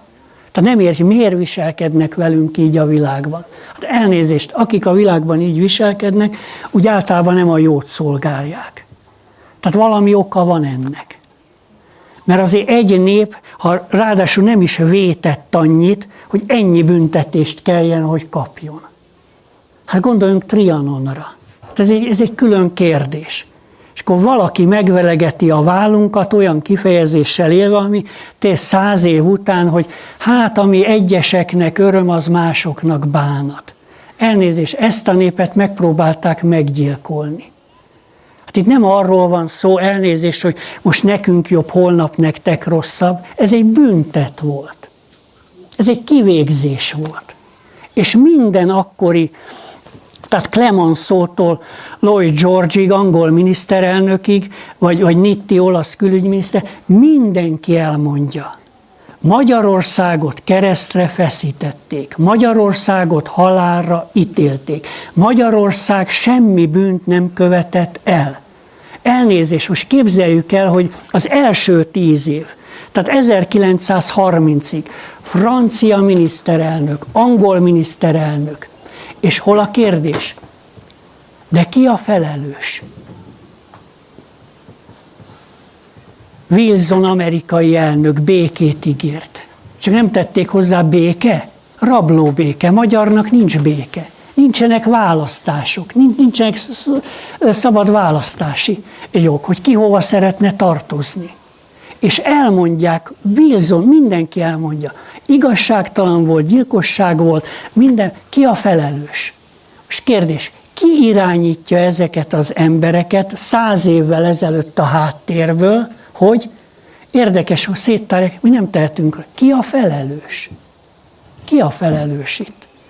Jelenősek könyvében az ördögről szerényen csak ennyit mondanak, sátán, antikrisztus, fenevat, hamis proféta, nem részletezem a sármos megnevezéseit. Egy olyan minős, minőség, van is, meg nincs is, de nagyon is van. Na ez a nesze semmi fogd meg jól, de tehát nem tett, van is, meg nincs is, de nagyon is van. Hát valami iszonyat hat a világban, és nem lehet azt mondani, hogy ő a felelős, ő a felelős. Még általános politikai szinten is. Élnek, mint Marci hevesen. Úgy általában. Tehát tulajdonképpen eszkatológiai szint, mert nyilván valami győzni kell. Le kell győzni a halált. Le kell győzni a bajokat. Hogyan lehet győzni? Jelenések könyvének rögtön az elején hét tételben hét gyülekezet angyalát szólítja meg, vagy viszi az üzenetet Szent János evangélista, apokalipszis szerzője, a szeretet tanítvány, apostol. És hétszer mondja el, hogy aki győz, mondjuk idézek, annak eledelt adok az élet fájáról. Aki győz, annak nem árt a második halál. Aki győz, az megkapja a hajnal csillagot. Egy dolog nem hangzik el, hogy lehet győzni. Tehát még egyszerűbb a példa, aki átmegy a Duna egyik partjáról a másikra a vizen, az átment a másik partra. Jó, de hogy lehet átmenni? Hát tulajdonképpen alapvető a kérdés. Egyszer hangzik el a jelenések könyvébe, hogy milyen erényeket, tulajdonságokat mozgósítva lehet győzni amikor a bárány a hétpecsétes könyvet felnyitja, és az apokalipszis első négy lovasa kilovagol a világba. Első pecsétet felnyitja a bárány. És mi történik? S lát, ímé láték valakit, fehér ló, fehér lovon, aki ül, íj adatik néki, tehát van íja és nyila, szebben kéne fogalmazni, de hát ez most így sikerült, és adatik néki korona, és kijöve győzve, hogy győzzön. Na most gyors kérdés. Milyen tulajdonságok mozgósításával lehet győzni? Fehérló, íj és nyíl. Hát ez nem minden népcsoportra jellemző, hogy lovas nép és az ívfeszítő népek családjába tartozik. Ez a szkíta népek világához, hun magyar népek világához. És itt jön egy többlet. Adatik néki korona. Na most melyik a világ történelemben az a nép, amelyikre ez a három, tehát fehérló, íj és nyíl és korona tökéletesen ráillik. Mert íjfeszítő nyilas tulajdonságot képviselő népek nyilván vannak máshol is. De korona adatik néki. Hát egyetlen egy ilyen van. Szent Koronára gondoljunk. És ezeket a tulajdonságokat mozgósítva lehet tulajdonképpen a győzelem birtokába eljutni. És akkor utolsó szó felé haladva, nézzük most már a népnemzeti szintet, tehát mi az az egy, amiből nem lehet engedni? Tehát ha ezekből a dolgokból engedünk, akkor tulajdonképpen, és ez nem az lesz a kérdés, hogy valaki az arvisúrát kedveli, vagy valaki a jotengritet, vagy valaki... Hm, ki is az a nő személy, most érten akartam. Anasztázia, elnézést, ilyenek mindig voltak és lesznek. Ettől egy nemzet nem lesz soha nemzet. Ezek ilyen járulékos hogy mondjam, egy adott korban érdekes dolgok. Akár lényeges is lehet. De mi, mi az, amiből nem lehet engedni? Mert nagyon sokan, akik ezeknek a vonulatoknak a hívei, az egész múltat, ha nem vettük volna észre, kidobják az ablakon. Neki nem kell. Mert neki van dobja. És neki nem mondja meg senki. Mit nem mondjon meg senki? Vegyük észre, hogy az indiánok sajnos a rezervátumban, rezervátumban a naptáncot eljárhatják, ha kérnek külön engedélyt. De egy mai átlag indián törzs tagjai nem az ősöktől tudja, hogy mi volt az igaz. Miért? Mert a múltjukat szinte teljes egészében kiirtották, hanem rekonstruálják. Tehát megpróbálják rekonstruálni. És hát ahonnan eltértünk, ott a Prérin, a szikszikáknál járva a rezervátumba, ott eh, olyan szintű volt a pult, múlt pusztítás, tehát ez, ezért tengenek, lengenek, filmekbe is lehet látni, tényleg ilyen, mi hatalmas romantikus dolgot, és tényleg megvan, mert él bennük. De nem olyan helyzetben vannak, mint mi. Mi még mindig tudunk tájékozódni, bármennyire hihetetlen. Ők egy paradicsom palántát nem tudnak elültetni. Nem tudják, hogy hogy kell. És tudom, hogy ezt senki nem viszi el. Itt vannak a tragédiák. Hát ott voltunk, onnan ez a jó kapcsolat, hogy az egyik barátunk egy ilyen lányt vett, indián lányt vett feleségül. És ennek a lánynak a rokonságát kerestük fel egy ilyen út alkalmával. És aztán elvittek a szertartási helyekre, tehát újra felelevenednek, de írtózatos erőfeszítésekbe kerül. Miért? Mert láncszemek kimaradtak, nincs kapcsolódás, mert ki lett írtva, mert mindig a legjobbakat mészárolták le. És aki megmaradt és most eszmél, hát újra mondom, könyvekből néznek utána. Tehát saját hagyományukat, hát mi is lassan ide fogunk jutni, pedig még mindig tudnánk, hogy úgy mondjam, milyen mankó nélkül is pályán maradni. Tehát mi az, amiből nem lehet engedni? És ez, ez lesz a lényeg. És akkor néhány krónikás idézet, tehát először is a nép és nemzethez való tartozás. Mert egy indián törzs esetében egyszerű a dolog, mert a delavárok, vagy a moafkok, vagy a moikánok, hát pár ezer, pár tízezer, pár száz. De hogy értsük, hogy miről van szó. A magyar nép nem törzs létező szintjén van.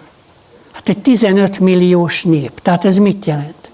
Nem játszhatjuk meg az úttörő tábor helyzetet hanem ha nem látjuk egybe a saját dolgainkat, akkor tulajdonképpen rezervátumi szintre kerülünk le. Jól el vagyunk meddig? Ameddig a népet élni hagyják.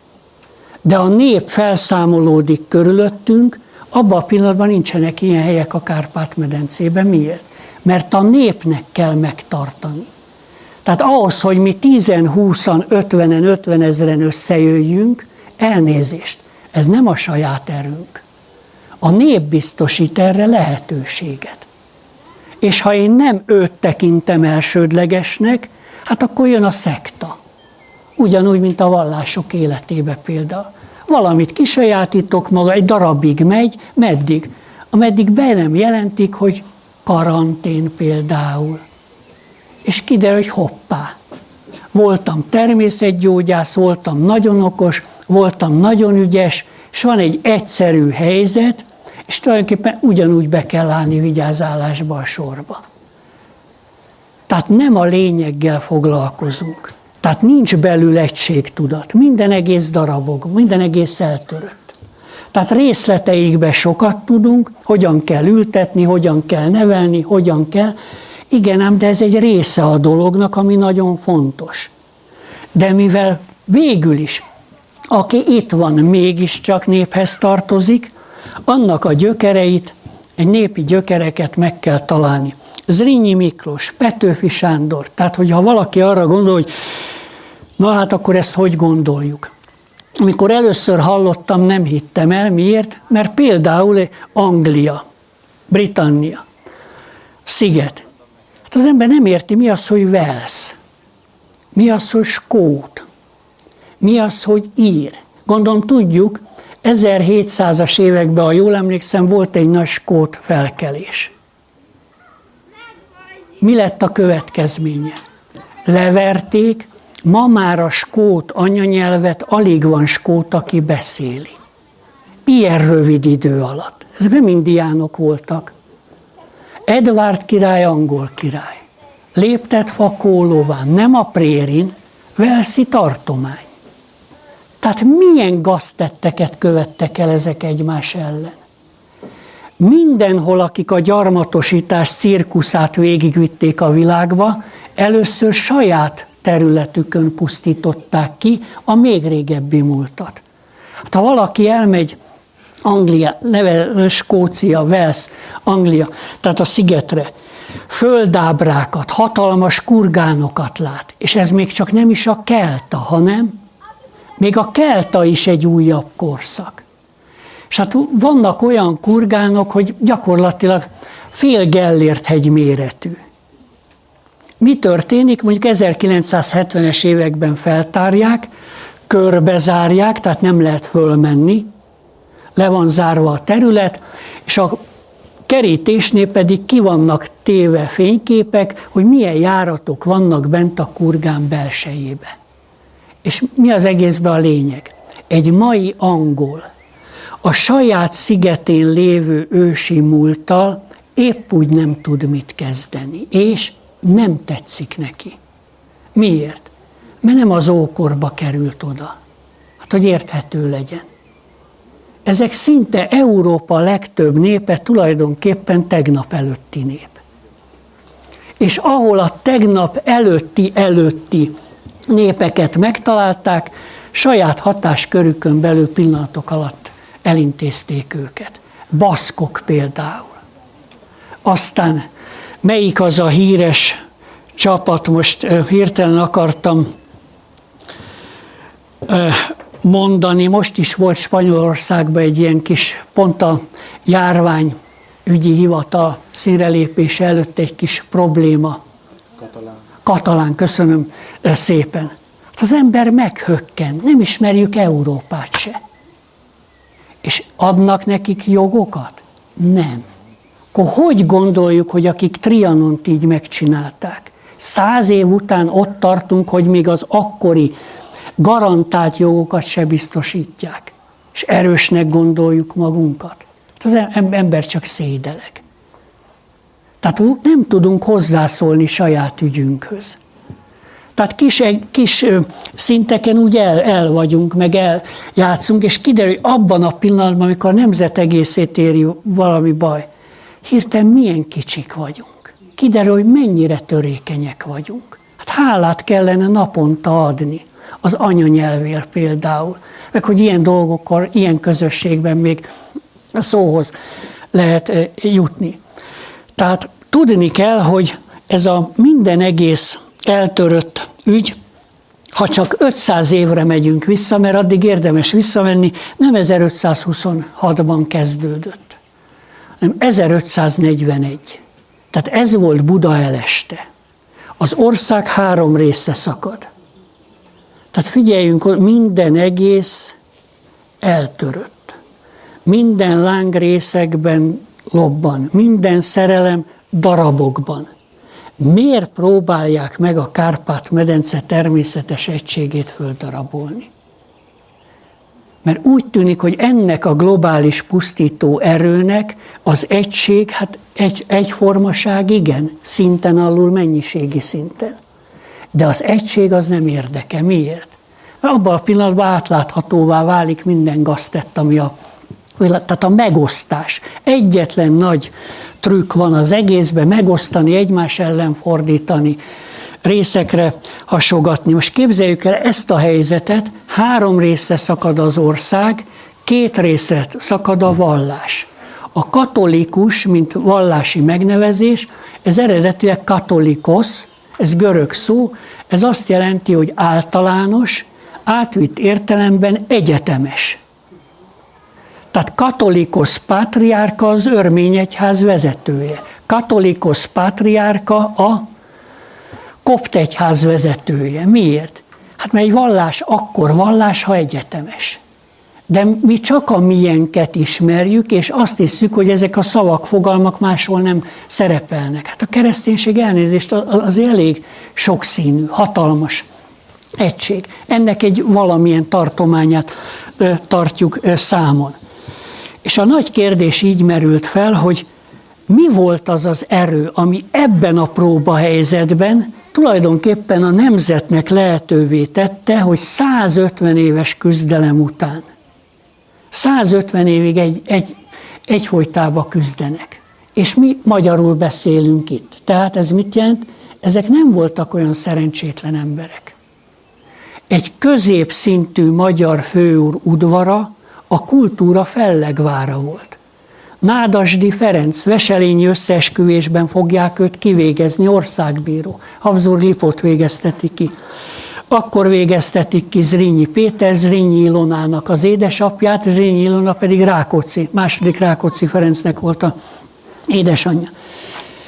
És ennek a Nádasdinak volt Európában a legnagyobb festménygyűjteménye és a legnagyobb kincstára. A kultúra európai léptékű legnagyobb mecénása volt. Ki hallott róla? Hova kerültek a kincsei? Hova? Tehát milyen erők dolgoznak itt? Tehát kik voltak ők?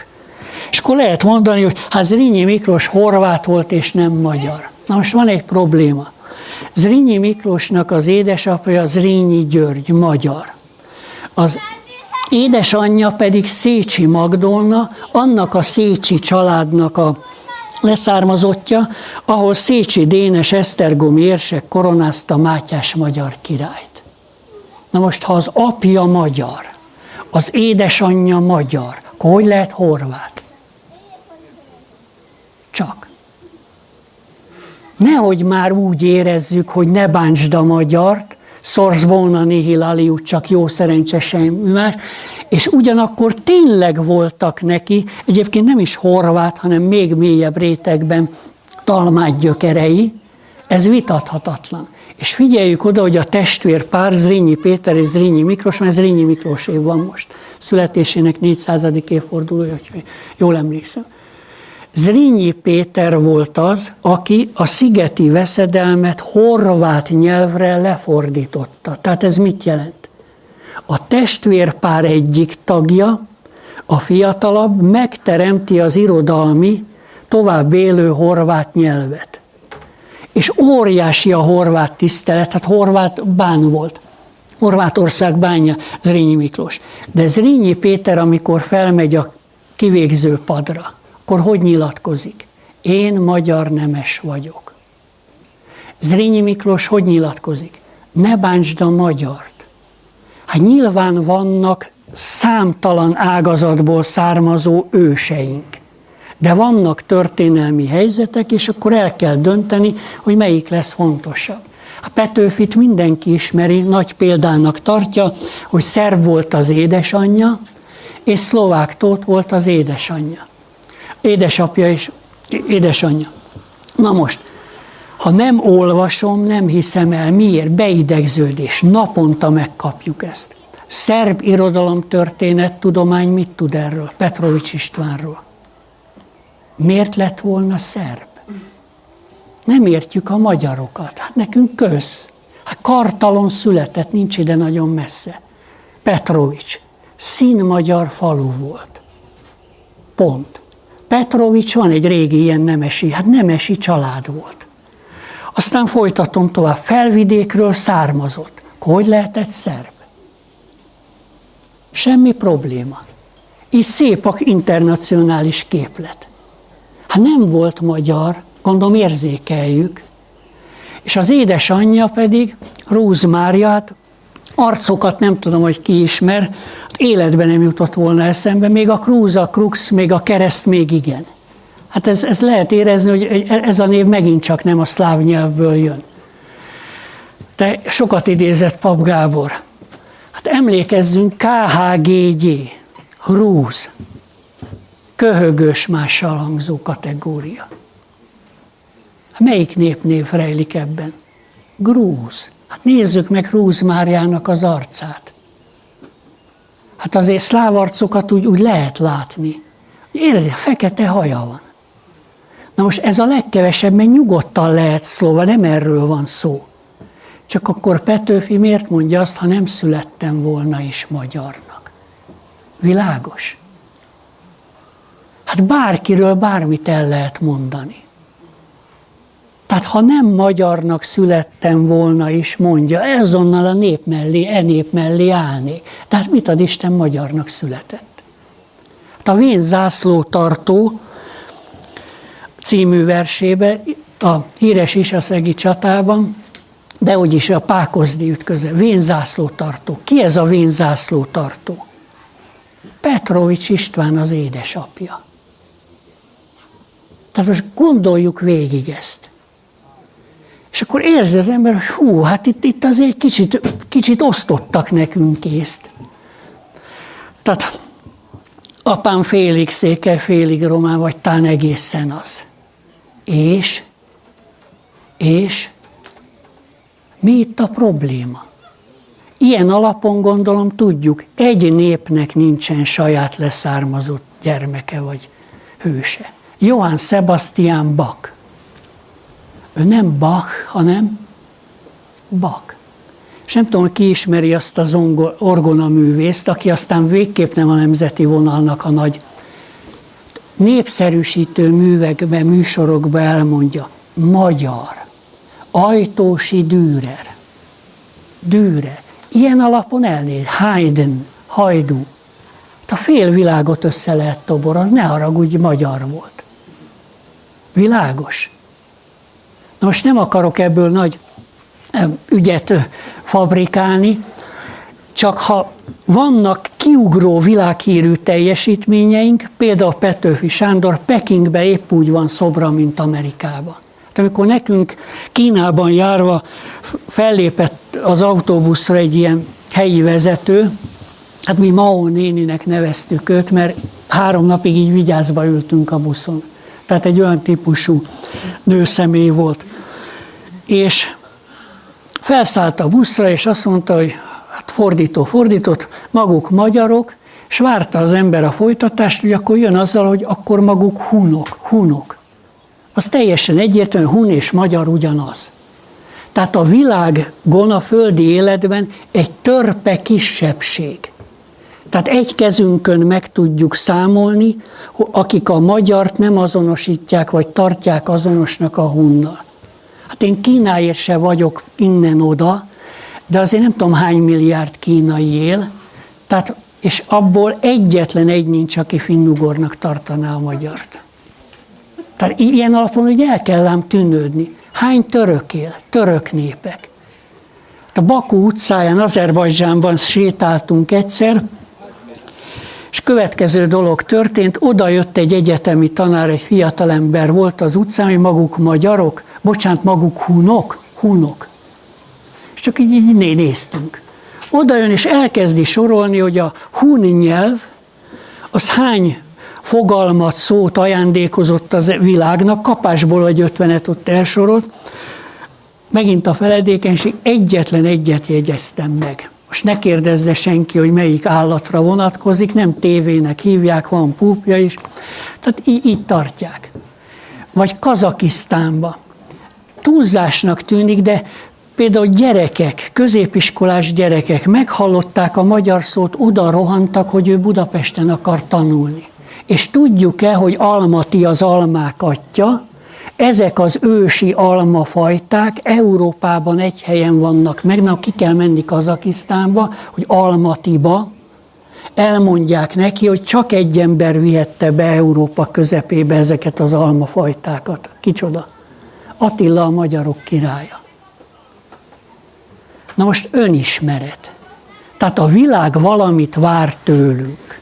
A világ valaminek tart bennünket. És akkor képzeljük el azt a sopánkodást Párizsban, mert Párizsban egy francia nem fog odajönni hozzánk, hogy finnugornak tetszik lenni.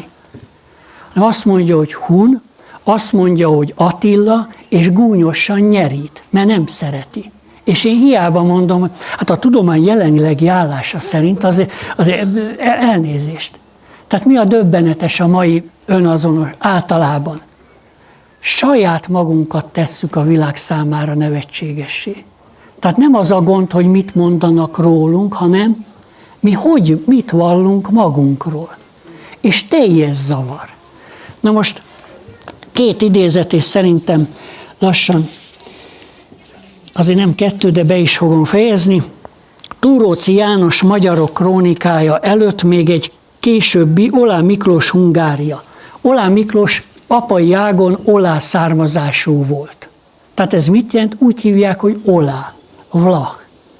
Semmi gúnyértéke nem volt, hanem egyszerűen elfújja a szél, állítólag azzal is gondok vannak, már mindennel gond van. Tehát vannak népnevek, és ezeknek van jelentésük.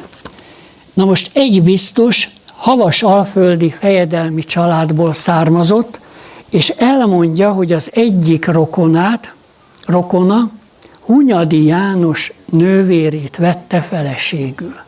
És ebből az ágból származik. Na de mi az, amit nem mond el?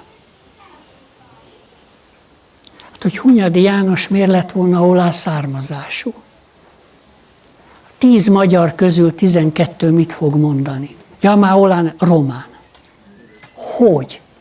Édesapja Mátyás királynak Hunyadi János, magyar. Édesanyja, tehát édesapa Hunyadi János, édesanyja Szilágyi Erzsébet. Világos? Miről beszélünk? Semmi probléma. Nagy király volt, miért lett volna magyar? Tehát mindent öt perc alatt el lehet intézni. Viszont lehet tudni, a származása körül Hunyadi Jánosnak tényleg gond van. Miért? Hát mert magyar király volt az apja.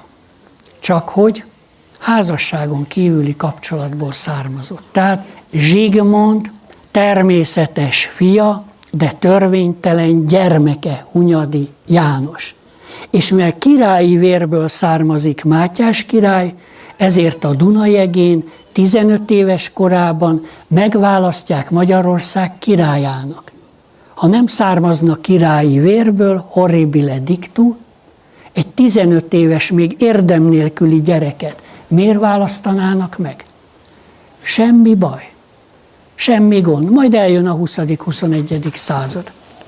Tehát, tehát mi a három alapvető tétel, amit meg kell jegyeznünk a magyar népnév vonatkozásában?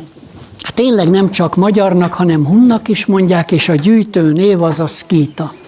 Tehát Olá Miklós Hungária 1536-ban írja, tíz évvel a Mohácsi csata után, minden jel szerint ö, rossz nyelvek szerint hozzá kell tenni, gyengéd érzelmeket táplált Habsburg Mária második Lajos özvegye iránt. És hát, mint a királynénak a kancellárja egyébként Esztergomi érsek lesz, és az első pozsonyi király koronázás alkalmával Olá Miklós Esztergomi érsek koronázza meg Miksát. Habsburg Miksát. Na most Habsburg negyedik Károlyt ki koronázta meg? Csernok János. Szlovák származású. Tényleg szlovák származású. Tehát annyira elnyomták nálunk a kisebbségeket, annyira elnyomták, lábbal tiporták, hogy még az esztergomi érsek, koronázó érsek is szlovák származású volt a nagy elnyomatásban. És büszke volt arra, hogy szlovák, és büszke volt arra, hogy a magyar néphez tartozónak tudhatja magát. És bizony, mármennyire hihetetlen, ha bennünk egység lenne, tehát bennünk egység lenne, akkor a népek megint tudnának szerveződni. Miért? Mert egységet látnának. Nem pedig ezt szándó kétségbe esett identitást tud az zavaros szédelgést, hogy na de finnugor nép nincs. Finnugor nyelv nincs, finnugor népzene nincs, finnugor néprajz nincs, finnugor történelem nincs. Nem baj, finnugorok vagyunk. Tehát én most a hivatalos szövegeket idéztem, csak ezek úgy lábjegyzetbe kerülnek. Hát tudni kell, hogy ma is, meg minden időben a magyar több mint duplája az összes a fint is bele számoló finnugor népnek. A legközelebbi nyelvrokonaink idézőjelbe Mansi Hantig 30 ezeren sincsenek. Nyelvi emlékeik gyakorlatilag ó magyar már van, nincs. Történelme van. Honnan származhat egy 15 milliós nép egy 30 ezeresből? Mert az, hogy van közös élet, vagy közös nyelvhasználat, népek összekötő nyelveként, rendben van. Antropológiailag senki nem mondaná. Tehát a baj az ott, ott kezdődik, hogy egyszer csak hirtelen nem tudjuk, hogy kik vagyunk. Még így tudjuk, hogy ki volt az apám, anyám, nagyapám, hú, a nagyapám nagyapja ki volt. És akkor hirtelen már megáll a tudomány. Egy évszázaddal korábban, ez is egy ilyen visszatérő szöveg sajnos, de máshogy nem lehet megfogalmazni, aki csak heted íziglen tudta őseit visszamondani. Az volt a jött-ment. Most melyikünk tudja heted íziglen? Tehát, hogy mit változott a világ az utóbbi néhány évtizedben. Sőt, hát nem ijeszgetni akarok, de boldog gyerekkor. Vége volt az iskolának, akár lakótelepi játszótárs hoz mentünk, akár kertesházba, általában ha zárva volt mondjuk a lakótelep negyedik emeletén a lakás, hol volt a lakás kulcsa? Egy senki által nem sejtett titkos helyen, a lábtörlő alatt, vagy az óraszekrényben. Vagy nyitva volt. Vagy egyszer nyitva volt. Tehát föl nem fogjuk, észre se vesszük, hogy Úristen, hát nem természetes az, ami bennünket körbevesz. És hát ami ma történik a világban, ezzel a nagy leállással, leállítással, elnézést, 2017-ben hatalmas nagy járvány volt, mindenki tudja. Majdnem két millió ember halt meg. Kutya nem beszélt róla, influenza járvány. Véletlen. Hát mindenben, még a bébi ételekbe is méreg kerül, és hirtelen aggódnak az egészségemért. Hát jól esik ez nekem egyébként, csak olyan, olyan, olyan, olyan fur, furcsa. Gyereknevelésbe is egyébként a legnagyobb zavart az okozza a gyerekkel, hogyha mondjuk valamiért megbünteti, de a szülő megijedettől a felelősségtől, és elkezd utána a büntetés után egy perccel gügyögni. A gyerek egy éven belül úgy összezavarodik, hogy soha nem tudja, hogy mi miért történik vele. Tehát kedves szülő, ha büntetted, menjél el a kamrába, a fürdőszobába, vagy másik helyre, sírjál, mard az arcodat, de ki kell tartani a büntetési időnek. Tehát mondani szokták, hogy tényleg a, gyere, a szülőnek jobban fáj olyankor. A gyerek az, az csak nevelődik. Tehát nem, nem kell őt sajnálni de összezavarni nem szabad. Most az emberiséget összezavarják. Hol világháború, hol világbéke. Hol egészségügy, hol, hol járványveszély. Hol buli, hol karantén. Tehát állandóan a végletek. És mindentől félni kell. Félni kell a savas esőtől, félni kell a parlagfűtől, félni kell az ózonjuktól, UV-sugárzástól észre se vesszük, hogy úgy növünk fel, hogy állandóan félelemre vagyunk terelve. Most ehhez képest azért Jézus bátorkodik azt mondani, hogy ne félj. Soha ennyire aktuális nem volt. És az emberek tényleg, hát Budapesten, aki lakik, megerősíti, nem a járványtól félnek igazából. Az, hogy nem önnellátóak. Az, hogy ki vannak szolgáltatva és nem meri végig gondolni, de mindenki tudja, mi lesz, ha három napig áramszünet van. Egy, egyáltalán mi lesz ezzel a világgal? Tele vannak már félelemmel. És mint a birkák, akik nyilván nem a himnuszt fogják ilyenkor elővenni, hát beállnak a sorba. És mivel nem is érdemes most soron kívül keresgélni, miért? Mert nem tudjuk, hogy kik vagyunk, honnan jöttünk. Tehát ez mit jelent? Nem tudunk feladatokat megoldani. Tehát hangsúlyozom, így meg tudunk oldani feladatot, megfejli a kecskét, a, a bivajt, elveti a magot, és ez nagyon jó. És van egy nagyobb egység viszont. És ott teljes a kiszolgáltatottság. Na most, így szól Olá Miklós Esztergom érsek, Hungária Brüsszelben írta, Mohácsi csata után tíz évvel, és hogyha ilyen a nagy baj, mert ő látta, akkor mit kell tenni? Egy, Hungária, tehát Magyarország. Leírja 20 oldalban Magyarországot úgy, hogy még források nevét is, hogy az a gyógyvíz mire alkalmas. Most képzeljük el, mintha a saját tenyeréről venni a tájakat, az egész országot szerémségtől a felvidékig, Erdélytől az örvidékig, a királyi központtól, a szárnyakig mindent leír. És ilyenkor nagy a baj, végveszély van. Itt van a hazánk, de ki tudja a hazát, milyen példát kell követni. És a fő cím, mert a Hungária, Magyarország az a bevezető, Attila címet adja. Tehát ez mit jelent? Attila a magyarok első királya. Magyar himnuszban így áll a szinte szentségi szöveg, általad nyer szép hazát, bendegúznak vére. Most a legfontosabb részt ebből a gondolatmenetből emeltem ki. Még Bakai Kornél is elmondta egyszer, hogy középiskolai szintű tanárok, ne adj Isten, lehet, hogy ez egy véletlen példa, nem tudja, hogy ki volt Bendegúz. Általad nyer szép hazát, Bendegúznak vére. Hát valamiért hazához jutottál. Ki volt Bendegúz? Attila király édesapja.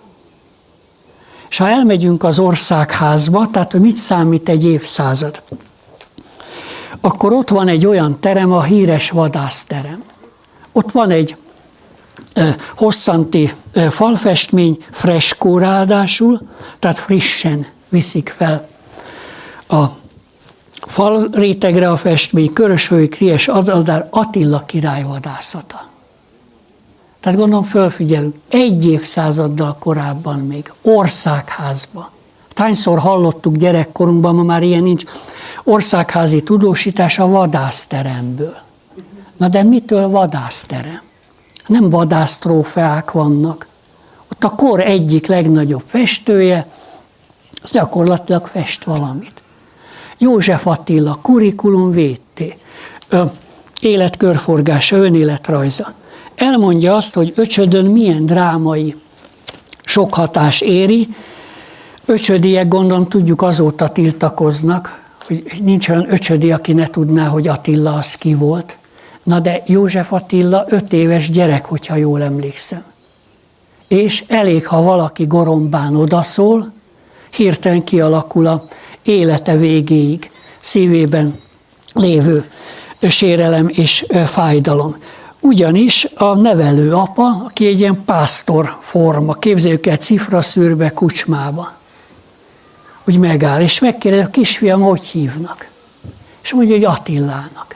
És mit mond erre a öcsödi nevelőszülő férfi? Ilyen név nincs. De nem azért, hát oda nem messze van Csaba. Csaba Attila, Szarvas, Szarvas után jön Békés Csaba, tehát ez az, az a Csaba. Ha végig ott vannak a halmok, Attila domb, Dombegyháza, végig lehet nyomni. Ha nem ránéz a kisgyerekre, és hát Attila számára az egy király. Ez egy felség. Ez meg egy kis gyerek, hát hányszor írja szegény József Attila, én ki megriasztaló. Beküldik az iskola, istálóba, a lovak meg ágaskodnak. Tehát neki ez egy trauma volt. Na de a következőt írja. Nem csak azért érdekeltek a nagy királyról szóló mondák, történetek, mert az én nevem is Attila. Magyarul ez mit jelent? Ugyanaz, mint Petőfi, amit mondta. Nem születtem volna is magyarnak. Attila akkor is érdekel, ha történetesen engem Bertalannak hívnak, vagy Károlynak, vagy Jánosnak hívnak. És még folytatja. Kitett engem költővé, nagy költővé. Petőfire hasonlított egyébként Ádám csutkája. Felteszi Szántó Juditnak a nagy kérdést, amikor ott vannak Illi, Illi és Gyulával, hogy Jutkám, mondd meg, hogy kettőnk közül ki arany és ki Petőfi. És akkor mit mond Szántó Judit, hogy Attilám úgy is tudod, hogy Petőfi te vagy, bocsánat, nem is így hangzik a kérdés, mert arany még nincs, és erre mondja akkor József Attila, jó, de akkor Gyuszi arany. Tehát ez mit jelent? Ez a kontinuitás. Tehát végeredményben kiből sarjad a mi eszmetörténetünk és életünk. És hát itt jön ez az iker típusú magatartás mintázat Hunortól Magyarig. És Magyartól Hunorig. Hogy észre se vesszük, tele vagyunk őspárosokkal. Hát a Kodály Bartók, Arany Petőfi. És végig jönnek ezek a párosítások velünk. Tehát ez bizony egy óriási belső barátságot tudna generálni, és az egymásért élő és ö, ö, tevő ö, testvérpár. És bizony ez egy döbbenetes tétel, hogy bemegy a gyerek történetesen az irodalom óráról a történelem órára. Megtanulta a kölcsei himnuszát. Felmondja. Általadja bendegúz vére. Átmegy a történelem órára, és ott mit hall? Attila nem volt magyar király, a hun-magyar rokonság feltételezése déli bábos, rögeszmés, álmodozó, észre se vesszük, hogy hogy nőnek fel évtizedek óta a gyerekek. Tudathasadás. Tehát meg lehet köszönni annak, aki utána jár, nem tulajdonítunk neki nagy dolgot. De most képzeljük el ezt a kettősséget. Az egyik órán, irodalom órán magyar király. A történelem órán meg, ha elmondom azt, amit ott megtanultam, kapom az egyest. Tehát ezek a ide-oda, össze-vissza. És akkor legjobb esetben arra gondol, hogy legjobb, hogyha hallgatunk. Megtanuljuk a leckét, úgyse érdekel ebben a formában, aztán majd csak valahogy alakul. A régiek készkétiáról szólnak, az egyik Európában terül el, a másik Ázsiában. Tehát akár az ázsiai szkítiából származnak a magyarok, ahogy ezt sokan igaznak vallották, akár az európaiból, szerintem nincs nagy jelentősége. Azért olvasom Olá Miklóst, mert nagyon, ne jegyünk meg most a kifejezéstől, moderna mai fülünknek. Tehát szellemeskedik egy kicsit, de nagyon lényeglátóan. Tehát figyeljünk oda, mit mond? akár az európai szkítiából származnak az őseink, és ő oláapai ágon, akár az ázsiai szkítiából, és itt jön a zseniális húzás, szerintem nincs nagy jelentősége, na de miért? Az eléggé nyilvánvaló, hogy szkítiából eredtek. Ennyi. Tehát mit jelent az egység tudat? Szkítiából eredünk, szkíták vagyunk, és majd utána, ha ez megvan, elkezdhetünk tűnődni, hogy most ázsiai szkítia vagy európai szkítia. Egynek is egyébként megvan a maga a magyarázata. Az egyik Európa kellős közepén van, a másik pedig Ázsia szívében van. És mind a két helyen tulajdonképpen hun-magyar szkíta múltat tartanak számon. Tehát ha elmegyünk a mai Kína területén, Dzsungária, Turfán, Dzsungária, Turfán, Tarim medence, hát most újgúrok laknak azon a területen, de újgúrok azok tényleg testvéreknek is tartanak, ez vitathatatlan. De amikor a leg százezredek kínai is azt mondja, hát a hun és magyar ugyanaz. És akkor maguk döntsék el, hogy most Európából jöttek ide, vagy onnan mentek Európába. És erre mondja Olá Miklós Majdani Esztergom, és nem mindegy. Szkíták vagyunk, szkítiából származunk. Tehát mi az, ami nem vita téma? A vita téma az, hogy kik vagyunk, honnan származunk, és akkor miről lehet vitatkozni majd, ha megvan ez az egységtudat? Hát végig kell gondolni, hogy ez a két pólusú rendszer, ez hogyan működött történelmi időkben. Na de mi, mi itt a legnagyobb probléma? Eléggé nyilvánvaló, hogy szkítiából eredtek. A szkíták ősiségéről, arról, hogy kitől származtak, eltér a források véleménye. Pompeius Trógus azt mondja, hogy az egyiptomiak és a szkíták nemzetük ősi voltán sokáig vektélkedtek. És azt is írja, hogy a szkétáké lett a győzelem. Ugyanis országuk a világ kezdetén, mint az embereknek, mind más élőlények létrehozására alkalmasabb, kedvezőbb volt Egyiptomnál. Magyarul ókor óta számon tartott tény, hogy a világ legősibb népe melyik? A szkéta. Na itt kezdődik a mi keresztútjárásunk. És hogyha egy nép megmarad saját anyanyelvén belül, ezért a nyelv minden nép régi nép. Hát aki tegnap előtt kapott országot, vagy tegnap előtti nép, elnézést, neki is a gyökerei az emberiség múltjába gyökereznek, csak ki tudja, hogy hányszor cserélt nyelvet és identitás tudatot. Tehát a nyelvcsere az azt jelenti, hogy újra kell tanulni a világot. És nálunk tényleg a magyar, még a hivatalos nyelvészet szerint is alapnyelv. Egyébként, ha valaki finnugorisztikai tanulmányokat folytat, elmondják, hogy Európa egyik legősibb, ez, amikor azt mondja egyik, akkor ez azt jelenti legősibb nyelv, a magyar. Miért? Ez a hivatalos. Mert legalább 10-12 ezer éves múltra megy vissza. Hát az olasz tegnap alakult ki, új latin nyelv. Na most mi a döbbenetes tétel ebből? Hát az, hogy minden féltekén ugyanazt fogják mondani, hogy nagyon régi, csak aki a hivatalos úton indul el, nem meri kimondani, hogy ti mondtátok azt, hogy Európa egyik legősibb nyelve. Tehát, olvasom tovább, Tolnai Balog János, Zolius ellen, aki a magyar nyelvet ócsárolja, 1598. Ám a vitéz kitáktól származik éppen a nyelvünk, hírneves ősöktől, mint Nagy Attila király.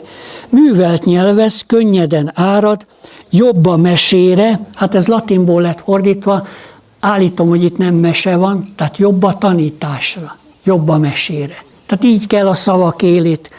Három fogalommal lehet variálni, hogy mit fordít egy fordító, hogy ferdíti, és érdekes módon mindig úgy fordítanak nekünk, hogy egy kicsit ilyen lefele mutató jelentést fognak megadni. Tehát művelt nyelvez könnyen árad jobb a mesére, mint a görög héber és mint a neves latin is. Ez tanúként bizonyítja sok észszerű indoklással több nyelvész, akinek nyelvi tudása nyomós. Aztán Túróci János, most már tényleg nagyon végén vagyunk, látom, hogy kidőltek, elmenekültek, én is már lassan így járok. Tehát megint ez a bizonyos, miről lehet vitatkozni, és miről nem. Tehát hogy van az, hogy az egységtudatban, ami lényeges, lényeges, abból nem lehet engedni. Az érdekességeken pedig lehet lamentálni. Tehát Túróci János, 1488. A világnak bármely sarkán is eredtek, bárhonnan is jöttek a hunok, vagyis a magyarok. Megint mi a lényeg? Amit már megtapasztaltunk. Tehát hunok vagyunk, vagyis magyarok, azaz kíták vagyunk. Bárhonnan jöttünk, az identitás tudat megvan. De itt máshol kering majd ő, mert ezt mondja, vagyis a magyarok, dicsőségük híre neve szélese világon elterjedt. Hála visel dolgaik nagyszerűségének, s e hír mindenfelé fennen hirdeti, hogy felvették a keresztény hitet, tehát semmi ellentmondás, hogy eddig ősvallás, azután keresztény. Hunyadi Jánossal tessék megvitatni, vagy Szent Lászlóval a problémát. Tehát saját magunkat vágjuk apró darabokra. Észre se vesszük. Koppány vagy István, ismerjük ezeket a történeteket. Tehát és észre se vesszük, hogy elnézést, a régieknek nem volt ilyen történelem tudatuk. Hát a Árpád vezér magyarjai, Árpád vezér magyarjai, erekje tartó melkeresztekkel temetkeznek. Elnézést, muszlimok voltak? Hinduk voltak? Buddhisták voltak? Hát a bezdédi lemez kellős közepén is kereszt van. De Szent Istvánnal lettünk keresztények. Semmi hivatalos adat. Szent Istvánról én rajongok érte. Olvassuk el a legendáit és bármit.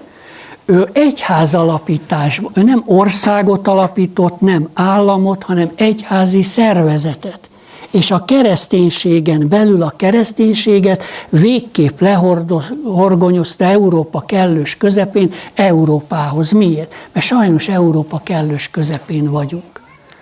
És nem lehet úgy itt megmaradni, hogy a szomszédokról nem veszünk tudomást. Tehát és hogy katonai kiválóságban, fegyveres vitészségben a többi nemzeteket messze-messze felülmúlják. Ebből a nemzetből nem hogy a királyok, de még a közrendű népből származó emberek nevét is bejegyezték a szentek lajstromában. Hát ha engem kényszerítenek egy vallásra, mondjuk a családunkat, akkor hogy lehet az, hogy az Árpád ház, ezt Molnárói József is hangsúlyozni szokta, hát legszerényebb számítással is 40 boldogot vagy szentet adott a világegyháznak. Hogy? És köztük egy Szent Erzsébet, aki 24 évig él. Szent Margit 28 évig él. Ezek nem nagy életkorok, így a mai általános idővel mérve. Hát ha engem kényszerítenek, engem kényszerítettek mondjuk iskolába jó tanulásra. Soha nem sikerült. Amikor magamtól jutottam el oda, hogy tanulni akarok, akkor boldogan ment magától. Tehát most képzeljék, egy népet hirtelen vasszigorral rákényszerítenek, és hirtelen szent mindenki. Tehát a köznép is. Hányszor mondta el annak idején Molnár V. József teljes joga, annyi búcsú járóhely, aztán mások, annyi kerek templom, mint ami a Kárpát-mede kerek templom. Európában összességében nincs annyi. Tehát egyszerűen nem tudjuk, milyen, mert álszövegekkel, vitákkal fedik le. Koppány és István. És a cumi éjjel-nappal a szánkba van téve. És mivel más nem kapunk, hát tulajdonképpen el van intézve. És bele se gondolunk, hogy elnézés, hogy tudta megvédeni a határokat ilyen zavaros identitástudattal. Egy Hunyadi János például. A déli harangszó. Egy Szent László. Teljesen másról szól a magyar történelem és kapunk regényeket. És a regények mögött mi van? Vigyorgó dörzsöli a kezét, hogy megint összeugrasztottuk egymásnak, ugrasztottunk két jó barátot. Mert az egyik az ilyennek gondolja a múltat, a másiknak meg olyannak.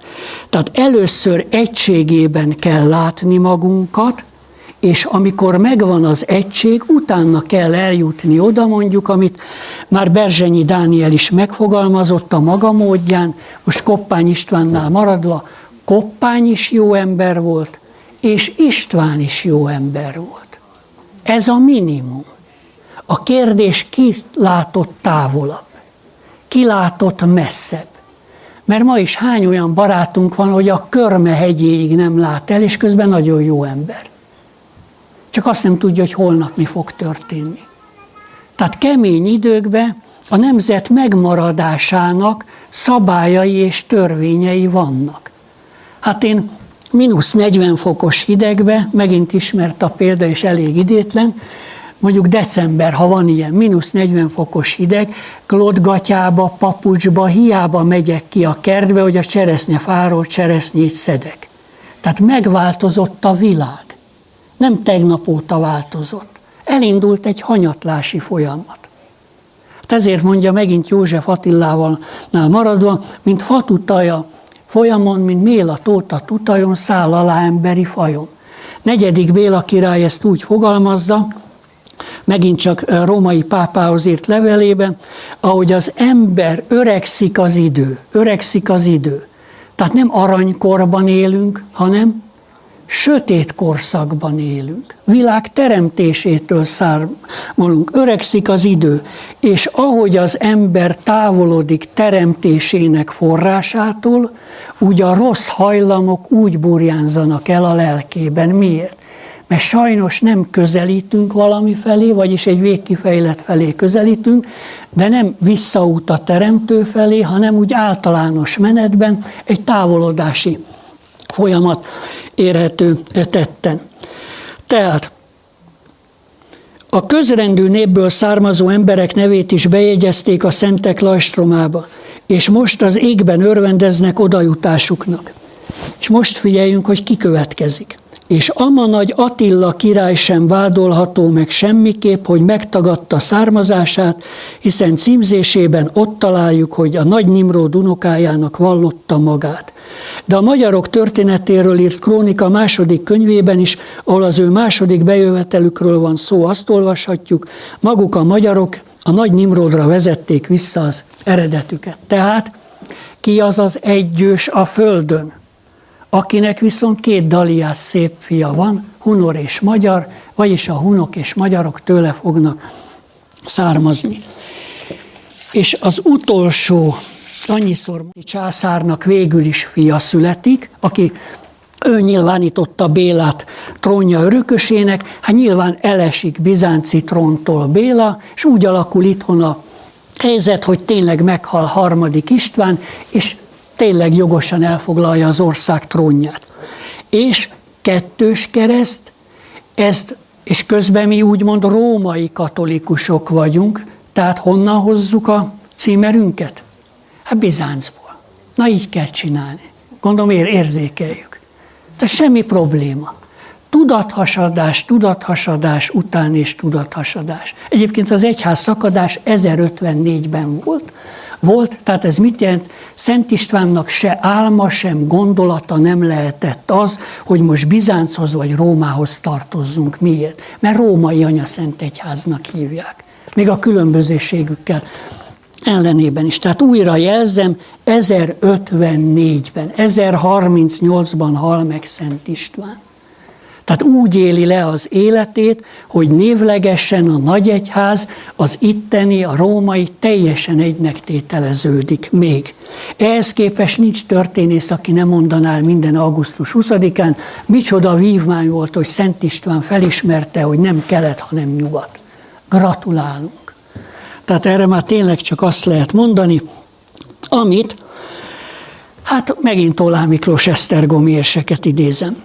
Négy folyó, hát most Duna, Tisza, Dráva, Száva, ez most országunk címeréről van szó, ezt most nem részletezem. Zöld halomból kiemelkedő, kettő fehér, kettős fehér keresztel Magyarország címerét alkotja. Tehát zöld, ez a hármas halom, ebből kiemelkedő fehér kettős kereszt, ez Magyarország címere. Attila kezétől és az ő nyomdokain járva birtokoljuk címerünket. Na most erre tényleg így csinál az ember. Tehát a magyar történelem Árpád a világtörténelem egyik legnagyobb szabású tettét hajtja végre, magyarságot visszahozza Attila király örökségébe. Ez a világtörténelem, világtörténelem, ez nem csak a mi történelmünk. De nem vele kezdődik a magyar történelem, hanem ő egy örökséget nyer vissza. És egy külföldi krónikás nincsen tőlünk nyugatra vagy keletre, aki ilyet írt volna le akkor, hogy a magyarok betolakodók. Miért? Hát ha ez így lett volna a trianoni békediktátum szövegeibe, cikkeibe, ez is bele lett volna szőve. Világos? A saját országukat egy kihagyás után visszafoglalják. Ennyi. Ki alapította ezt az országot? Attila. És hát itt fejezem be, mert az, hogyha lerajzoljuk a, ezt a hármas halom kettős keresztel, akkor megint csak mindenki tudja, most nem mondok már neveket, mert tényleg bárki utána nézhet a dolognak, hogy tulajdonképpen ennek jelentése van. Miért? Mert ez a kettő képjel, képírás szintjén, a három domb vagy a három ég, Egyiptomban és Mezopotámiában is összeolvasva azt jelenti, hogy ország. Tehát ez mit jelent? Egyiptomban, hogyha ezt megtaláljuk, vagy ékírás, ékjel formájában Mezopotámiában, a három együtt jelenti az adott országot. Tehát el lehet olvasni. Nyilván nálunk is ez, mert nagyon ősi a képje. Kettős kereszt pedig ezt el szokták mondani, tehát ez egy sláger következtetés, csak most már le kell zárni. Én is így tanultam annak idején, és nincs jobb magyarázat ilyen gyorsan. Azért erről lehet. Van, aki órákig tud, és nagyon magas bölcsességeket, mert hihetetlen, hogy egy ország címerben mi minden fogalmazódhat meg. Ez a gyér hangunk. Tehát a rovás írás gyébetűje. Tehát most akkor olvassuk össze, egy, ezzel kezdtünk, ez Isten. Ez pedig itt az ország. Akkor ez kinek az országa? Ez bizony Isten országa. És ennek az országnak Szűz Mária a királynője. Királynője. És ez az ország az ő öröksége. És ráadásul az ő fia a világ megváltója Jézus Krisztus. Az ember erre azt mondja, hogy tulajdonképpen jöhet itt bármi, mert innentől kezdve tényleg rajtunk állnak vagy buknak a e, dolgok, de ez olyan szerves, egységes képírásban fogalmazódik, amit újra elmondom, tehát Jézus születése előtti évezredekben ezeknek a képjeleknek jelentésük van.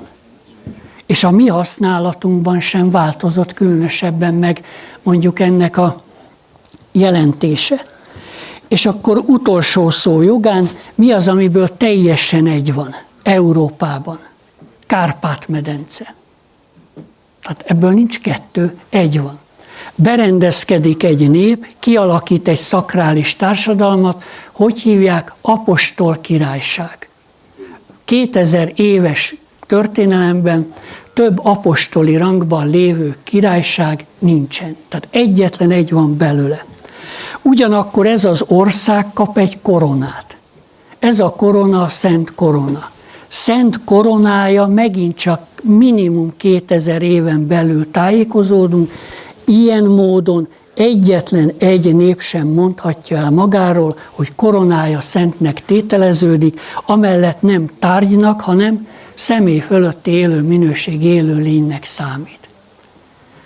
Na most nem elég, hogy itt egységben lehetnénk, hanem még ezt megerősítve, szinte megkoronázva egyedi sajátosságokat kapunk.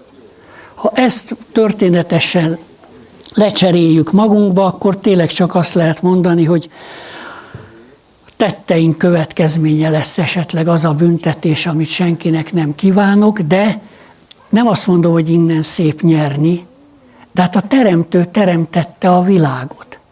És itt még egy utat, ilyen egyszerű néhány fogalomon keresztül, most gondoljuk végig, nem azért mondom, hogy mondjam, de az ember meghökken. Vannak kulcsszavak, vannak kulcsminőségek, részletekben vitatkozhatunk éjjel és nappal, de ha ebben nem nagyon jutunk egyetértésre, akkor tulajdonképpen a itt létünk nép-nemzet szintjén való értelme függesztődik fel. Az pedig hát az egész világnak fájni fog. Örömmel mondom, befejeztem. Tudom, hogy úgyse hiszi senki, de komolyan mondom. Köszönöm szépen a figyelmet.